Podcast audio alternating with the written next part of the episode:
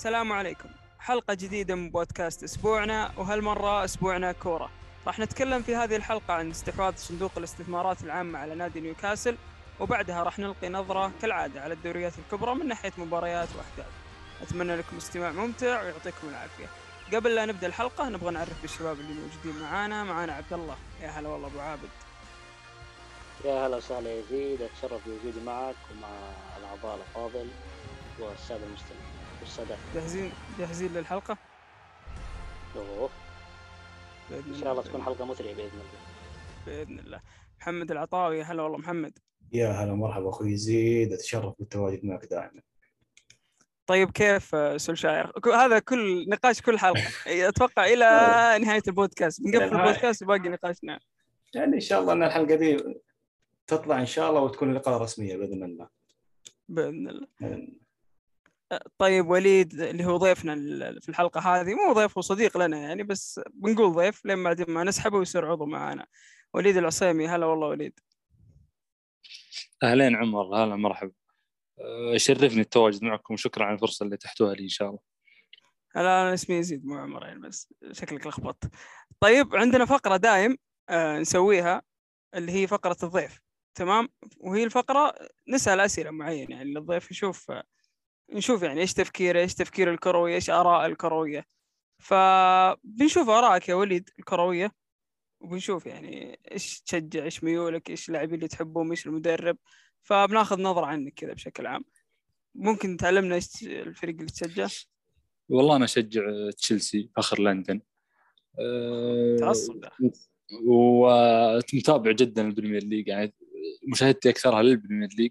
البطولات الأخرى الدوري الإيطالي الدوري الإسباني أتابع المباريات الكبيرة لكن ال Premier League أتابع مباراة مباراة ما تتفوت. يعني اشوفه أفضل دوري في العالم المرحلة اللي أنا واصل لها مرحلة يمكن الأفضل في آخر 20 سنة. بالضبط أفضل أفضل المدربين في التاريخ أكيد سير فيرجسون رقم واحد لكن الآن في الوقت الحالي أرى توخيل إنه مدرب قادم جديد بينافس بيب وكلوب وأفضل المدربين في العالم. أفضل اللاعبين أفضل اللاعبين ما راح أقول أفضل لاعب في التاريخ لكن بتكلم عن اللي شفت اللي شفته ما أتوقع. شفت لاعب أفضل من ميسي. وهذا برضو بشكل عادي ممكن تعطينا top 3 يعني لأن ظلم واحد صراحة على الفترة الحالية. آه، على مشاهدتي ال top 3 رونالدو كريستيانو رونالدو آه، ميسي جون تيري. أوه جون تيري هذا ع- هذا خيار عاطفي بس أوكي مسموح بالخيار بالخيار العاطفي يعني. تخيل لا لا هو منطقي لا واضح. منطقي كذلك. كيف منطقي. جون تيري منطقي. مدافع يعني. مظلوم اعلاميا لكن لاعب كلاعب ومستوى وقيادة أرقامه وإنجازاته تتحدث عنه. لكن مو ما, ما عنده الوهج الإعلامي. يعني مدافع ترى في النهاية. أنتم اثنين على واحد ما أقدر أجادلكم صراحة يعني. طيب ف بتجادلنا مين بكومباني يعني. مدافع يعني تتكلم عن السيتي؟ لا مو قال لك السيتي يعني. عادي في مدافعين كثير يعني. لما حبكة السيتي يعني. طيب. السيتي. طيب. طيب. لا ب... لا بس دائما المدافع مظلوم اعلاميا. يعني يمكن لو تقول مدافع أفضل لاعب تحس إنك ظلمت لاعبين كثير. لا بس لازم المدافع يعطى حق. فعلا فعلا من أفضل حتى المدافعين في- في في- التاريخ في الجوائز فعلا مظلومين يعني. بنجي في جانا سؤال اليوم في الهاشتاج على الجوائز فممكن ندخل بموضوع المدافعين وموضوع آه، استحقاقية المدافعين من ناحية أخذ الجوائز يعني. آه، سواء ال Ballon d'Or أو اللي هي The Best فعلا. طيب قبل لا ندخل في تفاصيل الحلقة وموضوع الحلقة لا تنسوني يا شباب تقييم البودكاست لأنه جدا مهم ويساعدنا على الانتشار. ومتابعة حساباتنا في تويتر ممكن تكتبون بودكاست أسبوعنا أو Our Week بالإنجليزي راح يطلع لكم. ننشر تفاصيل الحلقات فيها أول بأول وبرضه أي أحد من الأعضاء ما عجبكم يعني خصوصا أخونا اللي اختار جون تيري يعني ممكن تهاجمونه هناك في تويتر ما في أي مشكلة. زائد. زائد آه، البودكاست صار موجود حاليا ومتوفر على Spotify على Pocket Cast على Google Podcast برضو من زمان إحنا موجودين على Apple Podcast فحاولنا نتوسع من ناحية تنزيل الحلقات. نبدأ بموضوع الحلقة الرئيسي واللي هو استحواذ صندوق العامة على نادي نيوكاسل صندوق الاستثمارات العامة على نادي نيوكاسل. نبغى في البداية بس أشرح تفاصيل الصفقة والكواليس بعدها ندخل في النقاش وأسألكم إيش رأيكم عن الصفقة بشكل عام. الموضوع طبعا كان قائم من سنتين لما قرر صندوق الاستثمارات العامة شراء نادي أوروبي والاستثمار فيه. وكان نيوكاسل هو أبرز خيار للصندوق لكن كان في بعض المشاكل مع الرابطة الإنجليزية وقتها. من سنتين تقريبا كان في مشكلة beIN Sport ومشكلة حقوق النقل مع بسبب beoutQ و beIN وما نعرف صراحة تفاصيل المشكلة بالضبط وبرضو آه، كانت الرابطة الإنجليزية تبغى تتأكد إنه ما بيدار من قبل الحكومة السعودية يعطونهم ضمانات إنه راح يدار فقط من صندوق الاستثمارات العامة. الشيء الجميل والشيء العجيب إن الصندوق ما استعجل في الموضوع وانتظروا نادي نيوكاسل سنتين وهذا يعطيك إيحاء وتصور إنهم يعني عارفين إيش قاعدين يسوون صراحة. آه، قيمة بيع نادي نيوكاسل من قبل مالك النادي اللي هو مايك أشلي كانت 350 مليون pound آه، استحوذ صندوق الاستثمارات العامة على 80% من من الملكية وب- وبينما راحت 10% لأماندا ستيفلي وراحت 10% لشركة الإخوة روبن. طبعا الإخوة روبن دخلوا في الصفقة بحكم أنهم مستثمرين في المدينة نفسها وأكبر مستثمرين موجودين في المدينة حاليا. فممكن بسبب خبرتهم الاستثمارية في مدينة نيوكاسل وعندهم أكثر من business في المدينة نفسها ممكن هذا كان السبب اللي خلى الوسيطة أماندا تستعين فيهم وتدخلهم جزء أو شراكة من ضمن الصفقة. آه، برضو أماندا بالنسبة لي شخصيا ما ما كنت أعرفها قبل الصفقة لكن لما قرأت عنها البنت صراحة جدا محبوبة آه، كانت وسيط اكتشفت انها وسيط في أكثر من صفقة في ال Premier League صفقة استحواذ ف آه، خيار منطقي إن صندوق الاستثمارات العامة يت- يتعاون مع أماندا آه،. آه، طبعا صندوق الاستثمارات العامة أحب أذكر أنه مو أول استثمار هذا لل- للناس اللي ما يعرف أن الصندوق كان يستثمر من زمان أو يحسب أنه بس هذا نيوكاسل اللي هو أول شيء للصندوق. الصندوق استثمر في شركة أوبر بقيمة 3 مليار دولار 3.5 استثمر في شركة ديزني للإنتاج ب 495 مليون دولار وأيضا شركة فيسبوك بنفس المبلغ تقريبا وغيرها من الشركات الثانية في يمكن أكثر من 30 استثمار للصندوق. طيب نبدأ بالسؤال الأول. مو سؤال نبغى رأيكم شباب بشكل عام ونبدأ مع ضيفنا بس- وليد إيش رأيك بالاستثمار بشكل عام؟ تفضل. أه، بس حبيت أضيف موضوع صندوق الاستثمارات، صندوق الاستثمارات من كأرقام وكربحية وكأصول يملكها يعتبرون أكبر الصناديق السيادية في العالم من أكبر عشر صناديق سيادية في العالم محل المركز الثامن. يعني صندوق عنده استثمارات كبيرة وعنده تاريخ في الاستثمار أو هذا يعتبر تقريبا أول استثمار رياضي في في كرة القدم أو في الرياضة بشكل أول استثمار رياضي بس مش. أول استثمار بشكل عام يعني. اي بالضبط. لكن إيش رأيك بالصفقه بشكل. عام؟ إيش رأيك بالصفقه آه، الصفقة أفضل شيء فيها هو الاختيار والسعر. يعني تتكلم عن 300 مليون تدفعها بنادي آه، أولا ما في ضغوط. آه، نادي جماهيري بالنسبة للمدينة اللي هو فيها هو النادي الو- الوحيد في المدينة. آه، النادي في مر في مرحلة صعبة. مايك آشلي كان مستحوذ على النادي ومالك النادي لمدة يمكن 14 سنة من 2006 و2007 كان محول النادي إلى لوحة إعلانية لشركاته الخاصة. كان بس يحاول يبقى في ال Premier League وإنه الشركات تكون هي اللي تعلن للنادي هي يسوي يسوق الشركات عن طريق النادي. ما كان ما كان عنده فكر أو كان عنده طموح رياضي نتائج بطولات. كان مجرد شخص يبي يكسب مال وبس وكان هذا الشيء مو مرضي. مدينة نيوكاسل نيوكاسل بشكل عام. الجمهور كله كان يبي الفكه من آه هذا المال باكثر من مرة يعني أكثر من صحيح حاول صحيح. بس أضيف لك حاجة أخوي يزيد وأخوي وليد. مايك أشلي يعتبر أضعف آه، مالك يستثمر في البنية التحتية.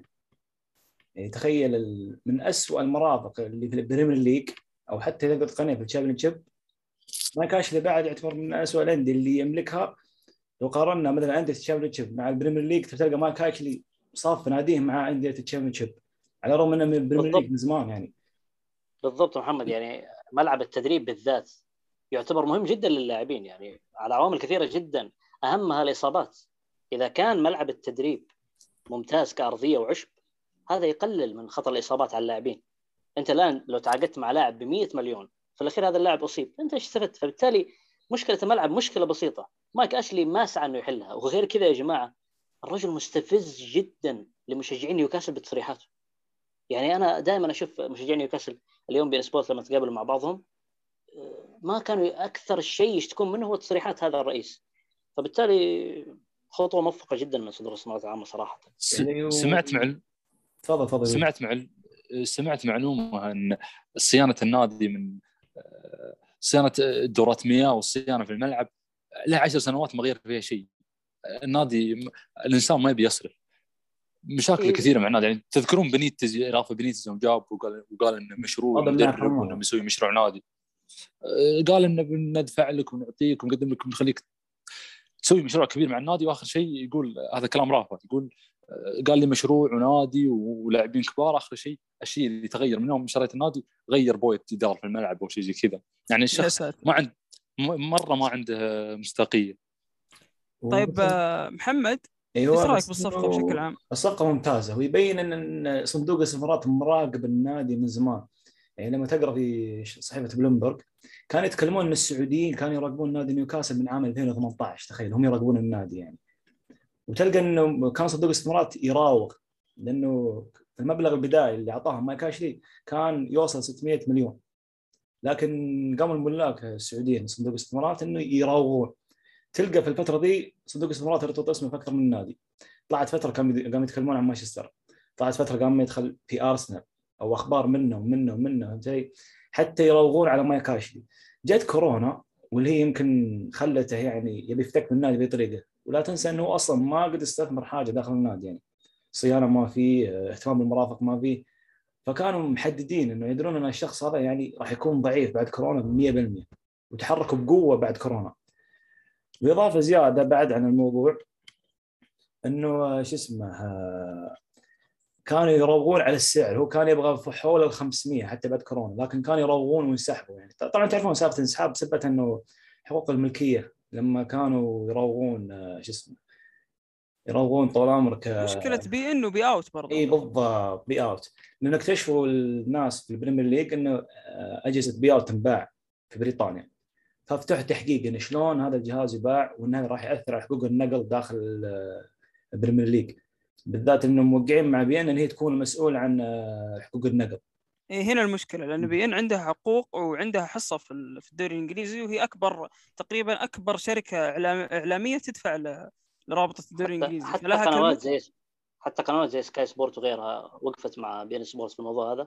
مش حبا في بي إن سبورت يعني هم خايفين إنه يعني على قولتهم اللي يسرق بي ان سبورت اليوم يسرقني بكرة على كلامهم يعني بالنسبة لا. عشان ما يبغون الصفقة تد- تتم يعني صفقة اللي هو صندوق الاستثمارات. اي بس أحد الأسباب أيضا نقل التلفزيون. في نفس الوقت يعني آه، كلنا نتفق إن نيوكاسل اختيار جيد و- وأرض خصبة للاستثمار وللنجاح لأن الفريق متهالك. لكن في تحديات صعبة. أنت تتكلم عن أكاديمية صفر إنتاج لاعبين. آه، بنية تحتية تعبانة. يعني تحتاج تعب مالي تعب إداري. موضوع مو بسهل مو مشروع جدا موضوع سهل. صعب لكن هم وفروا مبلغ كبير من ناحية إن قيمة الصفقة قليلة فيقدرون يشتغلون على هذا كله يعني. وفي وفي نفس الوقت بالنظر لل- للمشروع السيتي مثلا أقرب مثال مشروع السيتي كان مو بنفس الظروف اللي مر فيها مشروع نيو- نيوكاسل من أول شيء بنية تحتية وثاني شيء صعو... البريمير ليج صار أصعب من قبل. يعني تتكلم عن السيتي خمس سنوات وحقق الدوري. أكيد إنه مو بهذه السهولة لكن نيوكاسل بيكون أصعب منه. أنت تتكلم عن دوري الآن ما, ما راح يت... قبل يوم السيتي جاء كان فيه top four بس أو يمكن top five top 6 اذا أكثر شيء. الآن تتكلم عن top 10 مجموع مجموعة top 8 مع نيوكاسل بيصير top top 10 تقريبا. لا يعني الموضوع جداً قانون اللعب صعب. المالي النظيف موجود الآن معك يعني مو بزي السيتي. السيتي انه ما بدأ إلا متأخر معه. فراح تكون في إعاقات مادية يعني بيربطون عليك في قانون اللعب المالي النظيف يعني. بالضبط. عبد الله إيش رأيك في الصفقة بشكل عام إذا حاب تضيف على كلام الشباب؟ والله هي صفقة موفقة لكن بلا شك إنه في صعوبات بتواجه الإدارة لكن بنفس الوقت يا جماعة في جوانب قوة. آه نتكلم عن نيوكاسل. على فكرة نيوكاسل سابع أكثر فريق تتويجا بالألقاب في الأندية الإنجليزية كلها وأنت تتكلم عن البريمير ليج أقوى دوري في العالم. النادي هذا يملك ملعب خاص به مساحته أكثر من 55 ألف مشجع. فبالتالي في برضو جوانب عبد. الله أنت جيتني على السؤال الثاني ليش اختاروا نيوكاسل؟ أنت جاوبت يعني من ناحية البطولات من ناحية الإرث من ناحية أساطير. النادي؟ صح بالضبط. الشباب كانوا يقولون إنه في تحديات وكذا لكن برضو في جانب قوة. ما ينفع إنه إحنا يعني نتجاهلها فحبيت إني أذكر بس يعني أنا رأيي في الصفقة إنها راي صفقة يعني موفقة جدا بصراحة. آه، صبر الإدارة على أو صندوق الاستثمارات العامه على نادي نيوكاسل واقتناص الفرصة كان موفق. فبالتالي بإذن الله نتائج طيبة بإذن الله. لو إحنا في- متعاطفين شوي مع الصفقة بحكم طبيعي كسعوديين يعني. يعني تشوف طبيعي، المباراة اليوم. ما شاء الله كانه يلعب المنتخب مو مو نادي بالضبط يعني. يعني حتى مشجعين نيوكاسل ما شاء الله بالشمال والعقال يعني واحد أنا أنا انبسطت إنهم خسروا من التشخيص الشماغ الأسود هذا اللي قاعدين لابسينه فانبسطت إنهم خسروا صراحة أه، طيب عندكم بس بذكر نقطة عن ألقاب نيوكاسل زي ما ذكر. عبد الله سابع الأندية أتوقع ذكرت أنه ألقابا من ناحية البريمير ليج عنده. أربعة بريمير ليج عنده أر- أربعة دوري إنجليزي درجة ثانية عنده ستة FA Cup عنده 1 Community Shield فالنادي عنده تاريخ يعني اللي يسأل يقول لك ليش اختاروا نيوكاسل. من ناحية التاريخ الإرث البطولات ذكر عبد الله الملعب آه، ممكن إذا الشباب بيضيفون أي نقطة ثانية ما في أي مشكلة يعني. بالضبط. إيه بالذات إنه معلش أخوي عبد الله آه. إنه نادي نيوكاسل في المدينة نفسها ما في حد حوله قوي. يعني هو الحالة في إقليم الشمال الشرقي من آه، انجلترا بالضبط هذه نقطة. مدينة بعيدة عنها اللي هي مدينة ساندرلاند وهو المنافس له وفي الدوري الدرجة الثانية أتوقع الآن موجود. فما حد مهيمن يعني قريب منك يعني. المدينة كلها الولاء بيكون لك أنت يعني. سواء كصندوق أو كوا... سواء كنادي يعني أنت شفت اليوم الملعب كان full ليه؟ عشان صندوق الاستثمارات مو عشان مستوى النادي عشان الملاك الجدد اللي جايين إيه، هم غالبا هم عارفين إنهم راح يخسرون ف... بالضبط بالضبط بس. هم يبغون يحتفلون لكن يبغون يحفزون لكن الله. على فكرة يعني مانش- مانشستر مثلا مدينه مانشستر فيها مانشستر يونايتد ومانشستر سيتي لندن فيها أكثر من نادي تشيلسي أرسنال توتنهام كريستال بالاس برنتفورد نيوكاسل مدينة نيوكاسل ما فيها إلا النادي هذا نيوكاسل يونايتد. فبالتالي هذه يعني ضربة جدا موفقة يا شباب. بالضبط بالضبط. قوة جماهيرية وبعدين موضوع الجمهور. ترى ال 52000 أو 50000 متفرج ترى أغلب المباريات يمكن إذا مو بكلها يكون المدرج مليان. يعني أنت تتكلم عن ربح قوي من الملعب ومن تذاكر ال- تذاكر الحضور لأن هذا ترى ماليا في الأندية ترى ذا شيء مهم الحضور. إذا كان النادي دائما يعني أذكر أرسنال صارت فيه مشكلة في الإدارة وما الإدارة. كانت المشكلة إن صار الجمهور ما يحضر صار الجمهور ما يحضر رفضا للإدارة رفضا لاستمرار أرسن فينجر. يعني هم قالوا أرسن فينجر بسبب المقاطعة هذه ما نبي نحضر. فموضوع الحضور مهم والشيء هذا في نيوكاسل ممتاز جدا يعني الناس تحضر وملعب كبير وكل كل المدينة تشجع النادي هذا أضيف على نقطتك وليد آه، معليش يا شباب بس بضيف نقطة انه حتى الجمهور من أكثر الجماهير اللي ينتقل مع النادي إذا راح away لعب خارج أرضه من أكثر الجماهير اللي بيروح معاك تقريبا 300 ألف المدينة تقريبا 300 ألف واحد خلف ال- النادي المدينة مش. منقسمة لقسمين أو ثلاث أقسام زي مثلا لندن أو مانشستر أو أغلب مدن إنجلترا بتحصل أكثر من نادي فبيكون العدد أقل لما تلعب away. طيب نطلع على النقطة اللي بعدها اللي هو توقعاتنا للمشروع بشكل عام.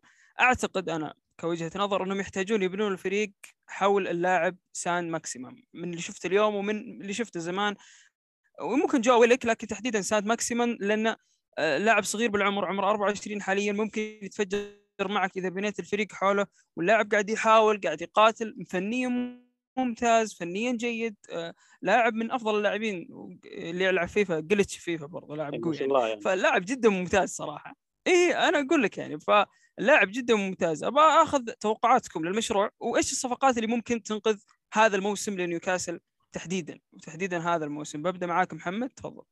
آه، أتوقع إن لازم يدخلون في مركز الدفاع ومركز النص. الدفاع شوارع شوارع جدا يعني. فأتوقع إن لازم لازم بالذات يستثمرون في لاعبين الدفاع يعني يكونون أساسيين يب- يبدون معهم يعني.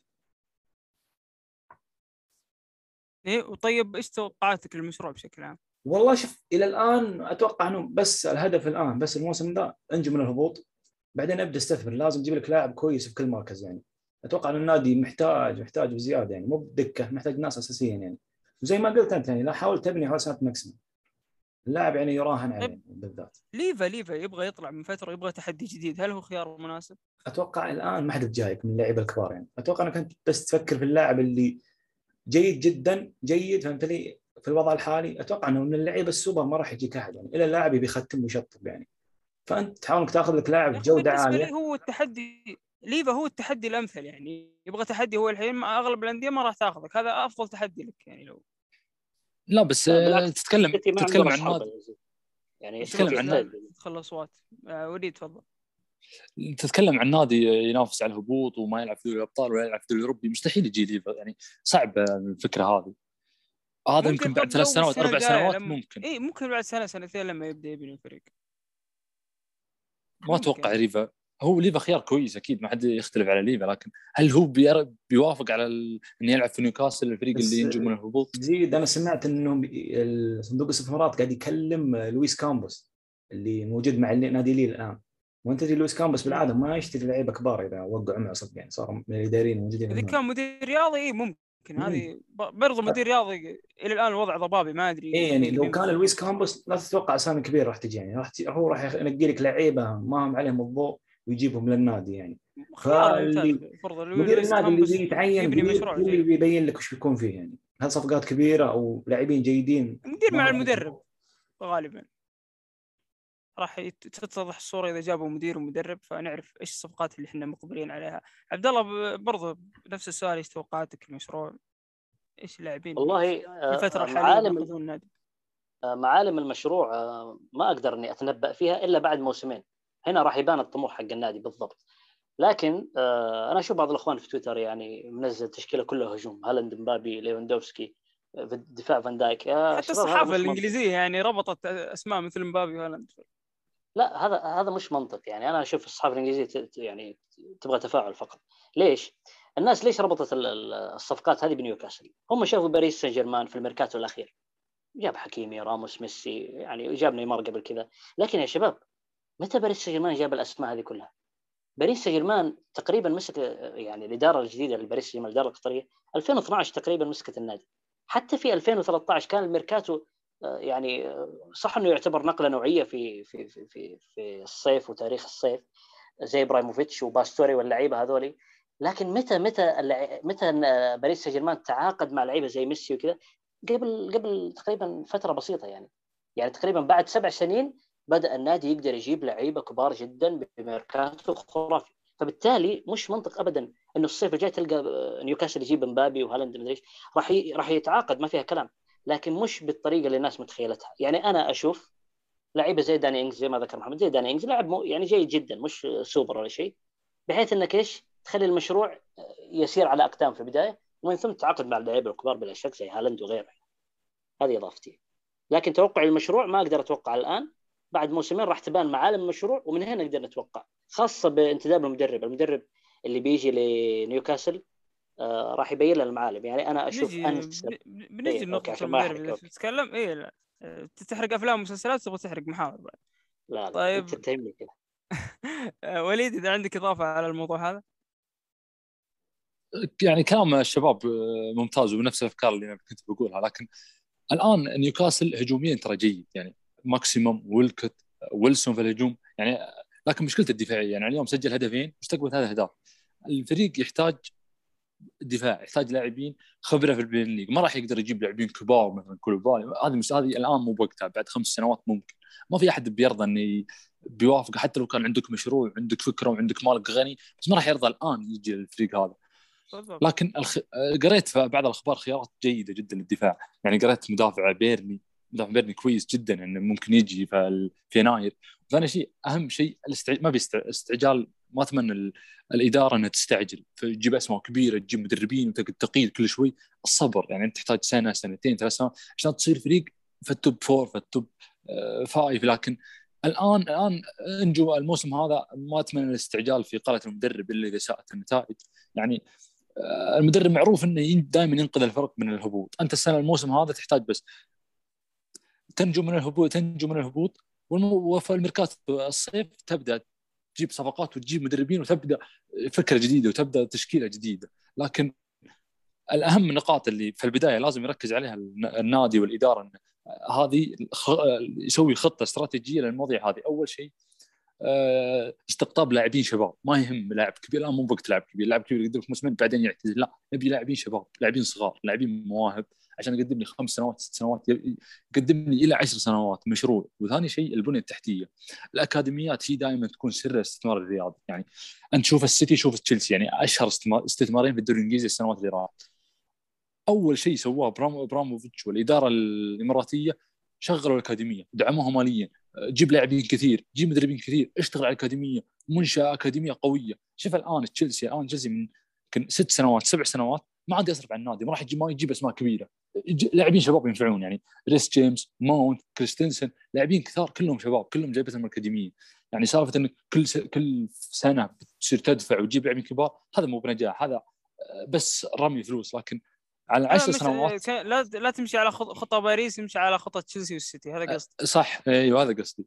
على مدار 10 سنوات أنت اشتري لاعبين لكن بعد 10 سنوات المفروض الأكاديمية والنادي يصرف على نفسه. المفروض الأكاديمية هي اللي تطلع لاعبين يلعبون أساسيين ويقدمون نتائج و... والنادي من البيع مثل اللي صار في تشيلسي الآن من خمس سنوات ست سنوات الأموال اللي تجي من بيع اللاعبين يتم فيها شراء اللاعبين. ما تعطي ما تقدر تشتري أكثر من إيراداتك. اللي هو هذا النظام المالي النظيف. وهذه. نقاط مهمة جدا. نقطة نقطة جدا جيدة والله يعطيك العافية وليد. محمد بضيف شيء على نقطة اللي هو الصفقات إيه بالضبط. يعني بس بس نقطة واحدة ببدا ببدا في البدايه اللي هي مثلا المقارنه بباريس. آه، ملاك باريس اشتروا النادي للترويج لكأس العالم 2022 أما صندوق الاستثمارات اشترى النادي للاستثمار يعني. يعني الهدف من النادي ربحي مع نجاح. يعني هذه اللي أتوقع انك تقارن بعض هذه إنها يعني صعبة جدا يعني. وزي ما قال وليد يعني كلام وليد يعني سبحان الله يعني هو نفس الكلام اللي كنت بقوله يعني. هو بس البداية أكاديمية تبني منها تبيع منها تشتري منها يعني.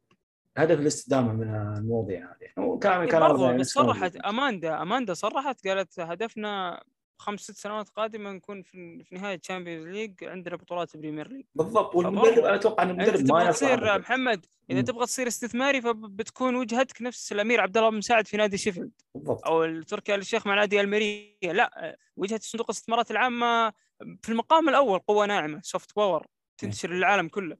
آه، قبل لا تكون آه، شيء رياضي أو استثمار رياضي. فإذا تبغى تكون قوة ناعمة لازم تكون منافس حقيقي على البطولة وعلى اللقب وتكون وتحقق. مو مو شرط منافس. كلمة سيتي ما سمعت إلا لي- لين سيطر على الدوري سنتين ثلاث سنوات متتالي صار له هيبة وثبت نفسه. ولما وصل نصف نهائي ونهائي أوروبي. ف آه، سالفة إنك بس تدخل تستثمر ما راح تؤدي غرضها يعني يا محمد. لكن لا لكن الموضوعين تقدر تجمع تقدر تجمع قوة ناعمة في نفس الوقت استثمار مالي جيد. يعني مثلا السيتي و... وتشيلسي. يعني ابراموفيتش كانت من اهدافه إني أقابل أفضل أغنى شخص في إنجلترا. كان هذا تصريح إني أقابل أك- أفضل شخص وألقى فرص استثماريه كثيرة في إنجلترا. فهو نجح ماليا استثماريا ونجح رياضيا. يعني تقدر تجمع الشيئين هذه. مو okay آه، شيفيلد آه، وعبد الله مساعد كاسب ماليا بس هو ما عنده الرأس المال اللي يقدر فيه ينجح ماليا وينجح رياضيا. لكن آه، صندوق الاستثمارات يقدر ينجح في المجالين. يعني السيتي السيتي الآن قاعد يص- ترى النادي قاعد يصرف على نفسه. يعني ما مو بالنادي اللي يدفع صفقات مثل باريس. يعني لو السيتي يدفع صفقات كبيرة كان قدر يشتري هاري كين ب 170 مليون 180 مليون. لكن النادي الس- السيتي الحين يعمل بنفس النظام المحاسبي. انكم واوت يعني اللي يجي اللي يدخل آه. له واللي واللي يبيعه واللي يعني ما يبيع له من مداخيله فقط يعني ما اي هذا اللي نقول هذا اللي هذا اللي نقصد. تقدر تجمع بين استثمار جيد ماليا ورياضيا ناجح وفي نفس الوقت القوة الناعمة والأهداف الجانبية اللي أنت تحتاجها. بالضبط بالضبط. يعني مو طيب. متناقضين الشيء هذا. ببدا معك. وليد في البداية معليش. آه، من هو المدرب الأبرز لقيادة المشروع؟ برأيك وجهة نظرك يعني. ما في مدرب أنا أرى وشفت ناس تتكلم عن المدربين أشوف ما في مدرب مشروع إنك تعطيها الآن تجدد له وتوقع معه إلى عشر سنوات قدام. الكل مرحلة مدرب. يعني الموسم هذا آه، المدرب يستمر ينجو من الهبوط. الموسم القادم أشوف جراهام بوتر اسم ممتاز جدا. لا المدرب مع برايتون فريق أسماء جدا عادية جدا ما في سوبر ما في لاعب قوي ما في ويلسون عندهم ما عندهم لاعب مثل ماكسيموم. يقدم مستوى فنان وضد الفرق الكبيره يقدم مستوى جيد ونتائج كويسة ويبقى في البريمير ليج. جراهام بوتر للمرحلة اللي بعد الموسم هذا إذا نجوا من الهبوط إذا بدأ الموسم القادم نشوف جراهام بوتر عقد ثلاث سنين أو سنتين يطور الفريق يسوي طريقة لعب الفريق يختار لاعبين شباب كويسين ثم بعدها تصير في مرحلة ثانية تجيب كونتي تجيب زيدان تجيب أسامي كبيرة. لكن أشوف إن كل مرحلة لها مدرب ما في مدرب من البداية للنهاية. هذا فكرتي يعني. طيب, طيب حلو حلو. عبد الله إيش رأيك بنقطة المدربين وش تشوف كنتي ها؟ نجيب والله- كنتي ونريحك يعني؟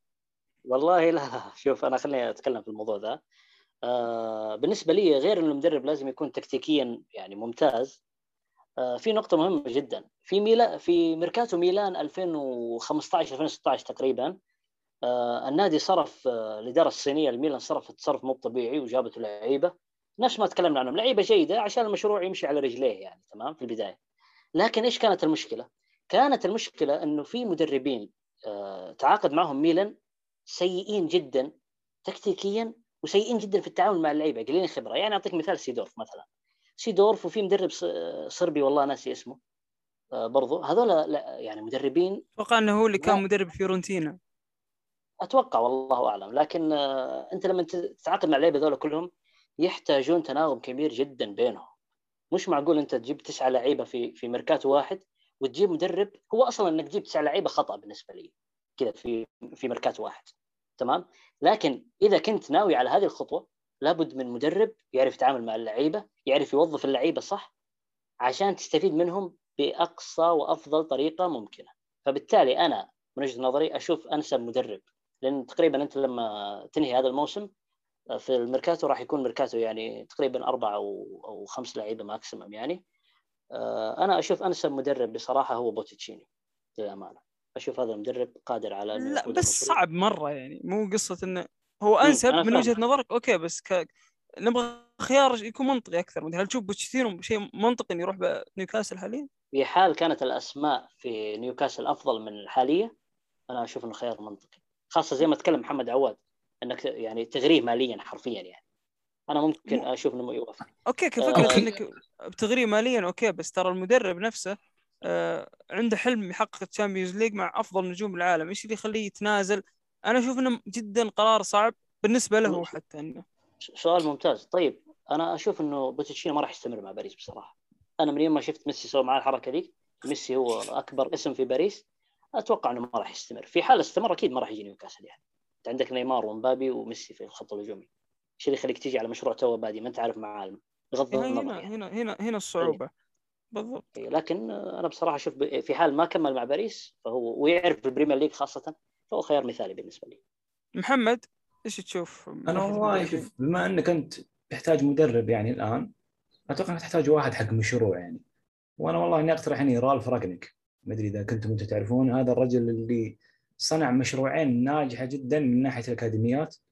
واحد الأندية الآن صار يعني نادي معروف ويشارك في الأبطال سنويا يعني. أول مشروع كان ماسكه هو نادي هوفنهايم. طلع من العدم من درجات الدنيا وطلع للبوندسليغا في الدرجة الأولى والنادي صار ينتج لعيبة ويبيع لعيبة سنويا. والآن النادي الثاني اللي مسكه هو كان تعاون مع شركة ريد بول في نادي لايبزيج وأنتج لعيبة كبيره كبيرة جدا انباعت مبالغ مبالغ كبيرة يعني. وتدربوا تحته يعني مدربين كثار يعني. عندك مثلا هو اللي كان كان ماسك شو اسمه المدرب الآن يدرب بايرن ميونخ اللي هو ناجلزمان. يعني هو فكره فكره متميز جدا وفكره ألماني. لو كنت أنت بتدخل الفكر هذا يعني. وفي مثلا تقدر تقول مثلا تعتمد على البريمير ليج والبريمير ليج فأنا أرشح انك تختار واحد جاهز وفاهم البريمير ليج وطابخه وعاجنه. أتوقع ما راح تلقى أفضل من مدرب ليستر حاليا يعني. جراهام بوتر آه. مدرب متميز لكن ما أدري هل راح ينجح؟ في أخبار صحفية كثير. جابت يا محمد طاري مدرب ليستر اللي هو براندن روجرز وانه رفض رفض قطعي يعني ومستمر مع مشروع ليستر. بس آه، ممكن- ممكن أنا ما يجيك، أدري يعني هل روجرز ترى يبغى يدخل روجرز يبغى يدخل ال next step يبغى يروح الخطوة اللي بعدها اللي هو تحقيق البطولات. فما ما يبغى يرجع يبني فريق بعدين يتم التخلي عنه. إذا بيوافق على مشروع بيوافق على مشروع آه، بيكون خلاص قريب من تحقيق البطولات يعني بشكل عام. آه، كتوقع شخصي يعني. يعني هو في النهاية اللي يحدد مدير مدير الرياضي يعني اللي بيمسك يعني. رالف رانجنيك زي ترى يمسك قلت. وظيفتين يعني ترى رالف رانجنيك هو حاليا هو مدير بعد رياضي موجود في لايبزيج أنا ب... شوف بالنسبة لي أشوف الخيار ال- الأنسب هو فرانك لامبارد مدرب عارف الدوري جدا. شفناه في مرحلة البناء مع تشيلسي كان جدا كويس يعني وأخذ خبرة ممتازة. فما في مانع إني أعطيه فرصة ويبدأ يبني فريق بس ممكن تعطيه خبر إنك أنت مدرب بناء فقط أول سنتين ثلاث سنوات. بعدين إذا اثبت نفسك ممكن تستمر لكن في المرحلة الحالية أنا جايبك أبغى to build something نبغى نبني شيء مع بعض. حققت ما حققت بجيب المدرب اللي بعدك. في في مدربين كثير يقبلون بالفكرة هذه. يعني عطني الفرصة بس- عطني ال challenge تفضل وليد بس شوف أنت تحتاج بناء تحتاج نتائج. أنت الآن تحتاج نتائج كويسة عشان تبني عليها مشروع فريق وتجيب لاعبين يرضيهم إن يلعبون فريق نتائج كويسه لامبارد فأنت إذا تحتاج نتائج لازم تجيب مدرب عنده خبرة. لامبارد ترى ما مشكلته الخبرة اللي خلاه يطلع من تشيلسي خبرة إنه okay الموسم الأول قدم مستوى كويس قدر يكون في ال top four مع لاعبين شباب لكن الموسم اللي بعده يوم جت استقطابات كثيرة لاعبين كبار أسامي جديدة أسامي شباب ما قدر يتعامل معه. يعني هو جيد تكتيكيا جيد هجوميا خصوصا لكن. كمنظومة لكن كمنظومة دفاعية ما كان ما كان اللي يقدر ي- يجيب لك نتائج كويسة. فكان مشكلتها الخبره أنت تحتاج مدرب خبرة عشان تحسن نتائجك. أنا ما أتكلم عن خمس سنوات أتكلم عن سنتين. أنت تحتاج سنتين تحسن نتائجك تقدم في الترتيب. تصل ال top 10 تجيب عاد مدرب حصاد. مدرب يوصلك لل top four يوصلك للمنافسة ال Premier League. لكن الموسم الجاي واللي بعده واللي بعده ما أتوقع أنت تطمح إنك تصل للمرحلة هذه المنافسة. لكن تحسن نتائجك تكون فريق قوي في أرضك وتفوز على فرق كبيرة تصنع اسم. فالمدرب اللي تحتاجه تحتاج مدرب خبرة. ما تجيب مدرب جديد مثل مثل ستيفن جيرارد أو مثل لامبارد هذول المرحلة الثانية مو بالآن. فاهمين الفكرة يعني؟ إي لكن لامبارد فيه عيب يعني إنه شوية عصبي يعني بالذات في إدارة غرفة الملابس ترى انفلتت عندنا الأمور بسبة ضبط غرفة الملابس يعني. طيب عندي نقطة أخيرة بتكلم عن الأغلب الأندية اللي طالبت باجتماع عاجل مع رابطة ال Premier League بعد عملية الاستحواذ آه، يرونها فكرة غريبة ويرون أن القرار الرابطة بالموافقة قرار غريب. أعتقد أنا بحكم بحكم قربي من الموضوع اني قرأت الموضوع بشكل أكثر أتوقع إن خوف الأندية هذه خوف المستثمرين تحديدا هو إن إحنا راح نصرف كل هالمبالغ وفي الأخير ما نوصل لدوري أبطال أوروبا. آه كذا بيكون عائد غير مجدي لأن أدفع كل هالمبالغ بعدين المنافسة تكون مستحيلة أصلا. إني قاعد قاعد يعني كيف أقول لك أندية مثل ليستر وستهام كل هالمشاريع وكل هالصرف في النهايه ما راح أحقق أي شيء ولا راح يرجع لي عائد. فراح يكون المشروع أو المشروع نيوكاسل والأندية الثانية والمستثمرين اللي بيجون في الفترة الجاية ممكن أتوقع انه بيكون في مستثمرين ثلاثة أتوقع راح ينباع نادي اثنين زيادة الفترة الأخيرة خصوصا إن الأسعار الأندية طاحت بعد فترة كورونا. فبيكون صعب جدا على الأندية زي ما قلت مثل ليستر وإيفرتون وتوتنهام من إنها تبني ووست هام عفوا إنها تبني مشاريع يعني. فأتوقع كان خوف يعني كبير من إن الدوري يصبح فعلا Super League حقيقي. ولا يقدر أي نادي يعمل عنصر المفاجأة فيه ولا يقدر يبني مشروع إلا إنه يكون معه دخل كويس أو يكون مملوك من صندوق استثمارات قوي. اي وليد؟ قريت بعض الكلام عن الموضوع هذا والمحاربة الصفقة واللي ينتقدها في الإعلام. اولا الإعلام اللي ينتقد الفكرة أهداف سياسية وغرض منها سياسية لكن الأندية اللي ترفض الفكرة وتصريح كلوب عن الموضوع أعذارهم واهية ومنطقيا الكلام اللي يبون يعني سالفة ليه كله خوف من المنافسة. ما لهم أي حق يعني ما لهم عندهم حجة أصلا برفض الصفقة. يعني كل يحاولون يطلعون أعذار سياسية أعذار كلها سوالف يبون بس المنافسة بتنحصر بينهم يخافون من منافس جديد. لكن بالنظر انك انت تكون رابطه ال Premier League هذا شيء صحي لل Premier League. هذا شيء مفيد. إن نادي عنده غني آه، بصندوق استثمارات يجيب لاعبين كبار هذا بيفيد ال Premier League بيقوي المنافسة بيجيب لاعبين كبار لل Premier League. يعني مهما حاولوا مهما حاولوا يشوفون صورة الصفقة مهما حاولوا يسوون اجتماعات ما راح يصون شيء. آرائهم وحججهم كلها واهيه فمحاربه وأتوقع انه محاولة بس تخريب لا أكثر يعني. إي أكيد. بالذات يعني أنت السيتي معليش أنا أشجع السيتي أنت السيتي دي كل مملوك من صندوق استثمارات اماراتي يعني يعني صراحة حجة غير معقول مو مو مو مقبول ابدا إنك جاي تعترض الحين حاليا بعد ما اكتسحت الدوري خمس سنوات. طيب خلصنا من فقرة نيوكاسل ويعطيكم العافية صراحة كان نقاش ثري وطولنا شوي في النقاش. آه. نبغى ننتقل وناخذ نظرة على الدوريات الكبرى واللي هي الإيطالي والإسباني والإنجليزي. ونبدأ من حيث انتهينا. نبدأ بالدوري الإنجليزي ونبدأ بنيوكاسل ضد توتنهام والذاكرة لسه fresh. شفنا المباراة كلنا. مباراة في أحداث جدا غريبة. آه، أحداث غريبة وأحداث مفجعة في نفس الوقت. آه أول مباراة بالملكية الجديدة شهدنا كرنفال واحتفال في ملعب سان جيمس بارك من ناحية الجماهير من ناحية وجود إدارة النادي من ناحية أماندا ستيفلي ولا رئيس النادي ياسر الرميان وأعضاء مجلس الإدارة كانوا متواجدين. كان كرنفال بداية المباراة سجل نيوكاسل الهدف الأول 1-0 الأجواء برضو احتفالية بعدها عادت الفوارق الفنية في أرض الميدان ورجع كل شيء لطبيعته. ورجع صدق اللاعبين الكويسين صاروا كويسين واللاعبين السيئين رجعوا سيئين كان مجرد نشوة. نشوة البدايات أو نشوة أول عشر دقائق فقط. عبد الله إيش رأيك في المباراة؟ بحكم إنك شفت المباراة. أه والله مباراة ممتعة يعني. أنا أنصح الجميع إنه يا إنه يرجع يتفرجها يشوف ملخص لأن أنا استمتعت جدا في المباراة بصراحة. أجواء احتفالية صراحة. آه، الأجواء الاحتفالية وغير كذا في التوقف اللي حصل بسبب آه، النوبة القلبية اللي دخل فيها المشجع يقوم بالسلامة يعني إن شاء الله. آه، أنا قاعد أشوف آه، مدرب توتنهام نونو سانتو. أنا شايف انه المدرب قاعد يعطي توجيهات اللاعبين قاعد يعطي آه، تعليمات للاعبين. بينما ما شاء الله ستيف بروس أنا أتوقع إنه قاعد يسولف مع اللاعبين. لأنه بعد ما حصل التوقف صار فرق بين توتنهام ونيوكاسل غير طبيعي غير طبيعي وكأنه توتنهام يلعب في ملعبه. فأنا أشوف بصراحة المدرب هذا لازم يمشي يعني ما قصر خلاص ألف مباراة. ما أدري هل هو متكيف على الطريقة القديمة لأنه هو له ألف مباراة فبالتالي يلعب بالطريقة الإنجليزية الكلاسيكية القديمة. فإذا ما حسن نتائج أنا بالمستوى ذا مستحيل أصلا نيوكاسل يا جماعة يعني للأسف يعني هذا خبر ممكن يزعل الناس لكن بالمستوى هذا نيوكاسل راح يهبط بصراحة. المستوى اللي شاف المباراة اليوم يفهم كلامي بكل أمانة. ولو انه توتنهام okay فريق كبير سون هاري كين لكن الفرق اللي صار مو طبيعي يا شباب بصراحة. يعني مش طبيعي. ستيف بروس آه، أتوقع إنه لأنه ما ما كان جيد اليوم في المباراة لا قراءة ولا ولا توجيه لاعبين. لأن أتوقع كان متأكد أو كانت الأخبار حوله انه راح تقال فكان ما عنده حافز حتى للفوز فيمكن هذا السبب. لكن آه، الفوارق الفنية أكيد الفوارق الفنية كبيرة ونيوكاسل في خطر لكن هبوط نيوكاسل تراها كارثة بداية جدا سيئة لأن الهبوط لل Championship ترى ال Championship جدا صعب. يعني إنك تهبط ترجع تصعد ترى الموضوع يحتاج تعب كثير. يعني أنت ممكن آه، تحتاج مجهود double المجهود اللي تحتاجه لو بقيت في ال Premier League يعني. فما أتمنى الهبوط لكن آه، ممكن مع المباريات القادمة واستمرار الدوري ممكن ستيف بروس لو الإدارة اجتمعت معه وقالت له نعطيك الثقة هذا الموسم نحتاج منك بس الصعود. آه، مو بالصعود اللي هو الاستمرار في الدوري ممكن يتحسن. لكن إذا الإدارة ما ما أعطت كريستيان بروس ستيف بروس ثقة ما أتوقع يتحسن الفريق لكن والله أنا حزين على ستيف بروس صراحة. هل بيقال مشكله الأخبار ما في أخبار واضحة هل هو بيقال أو بيست بيستمرون معه؟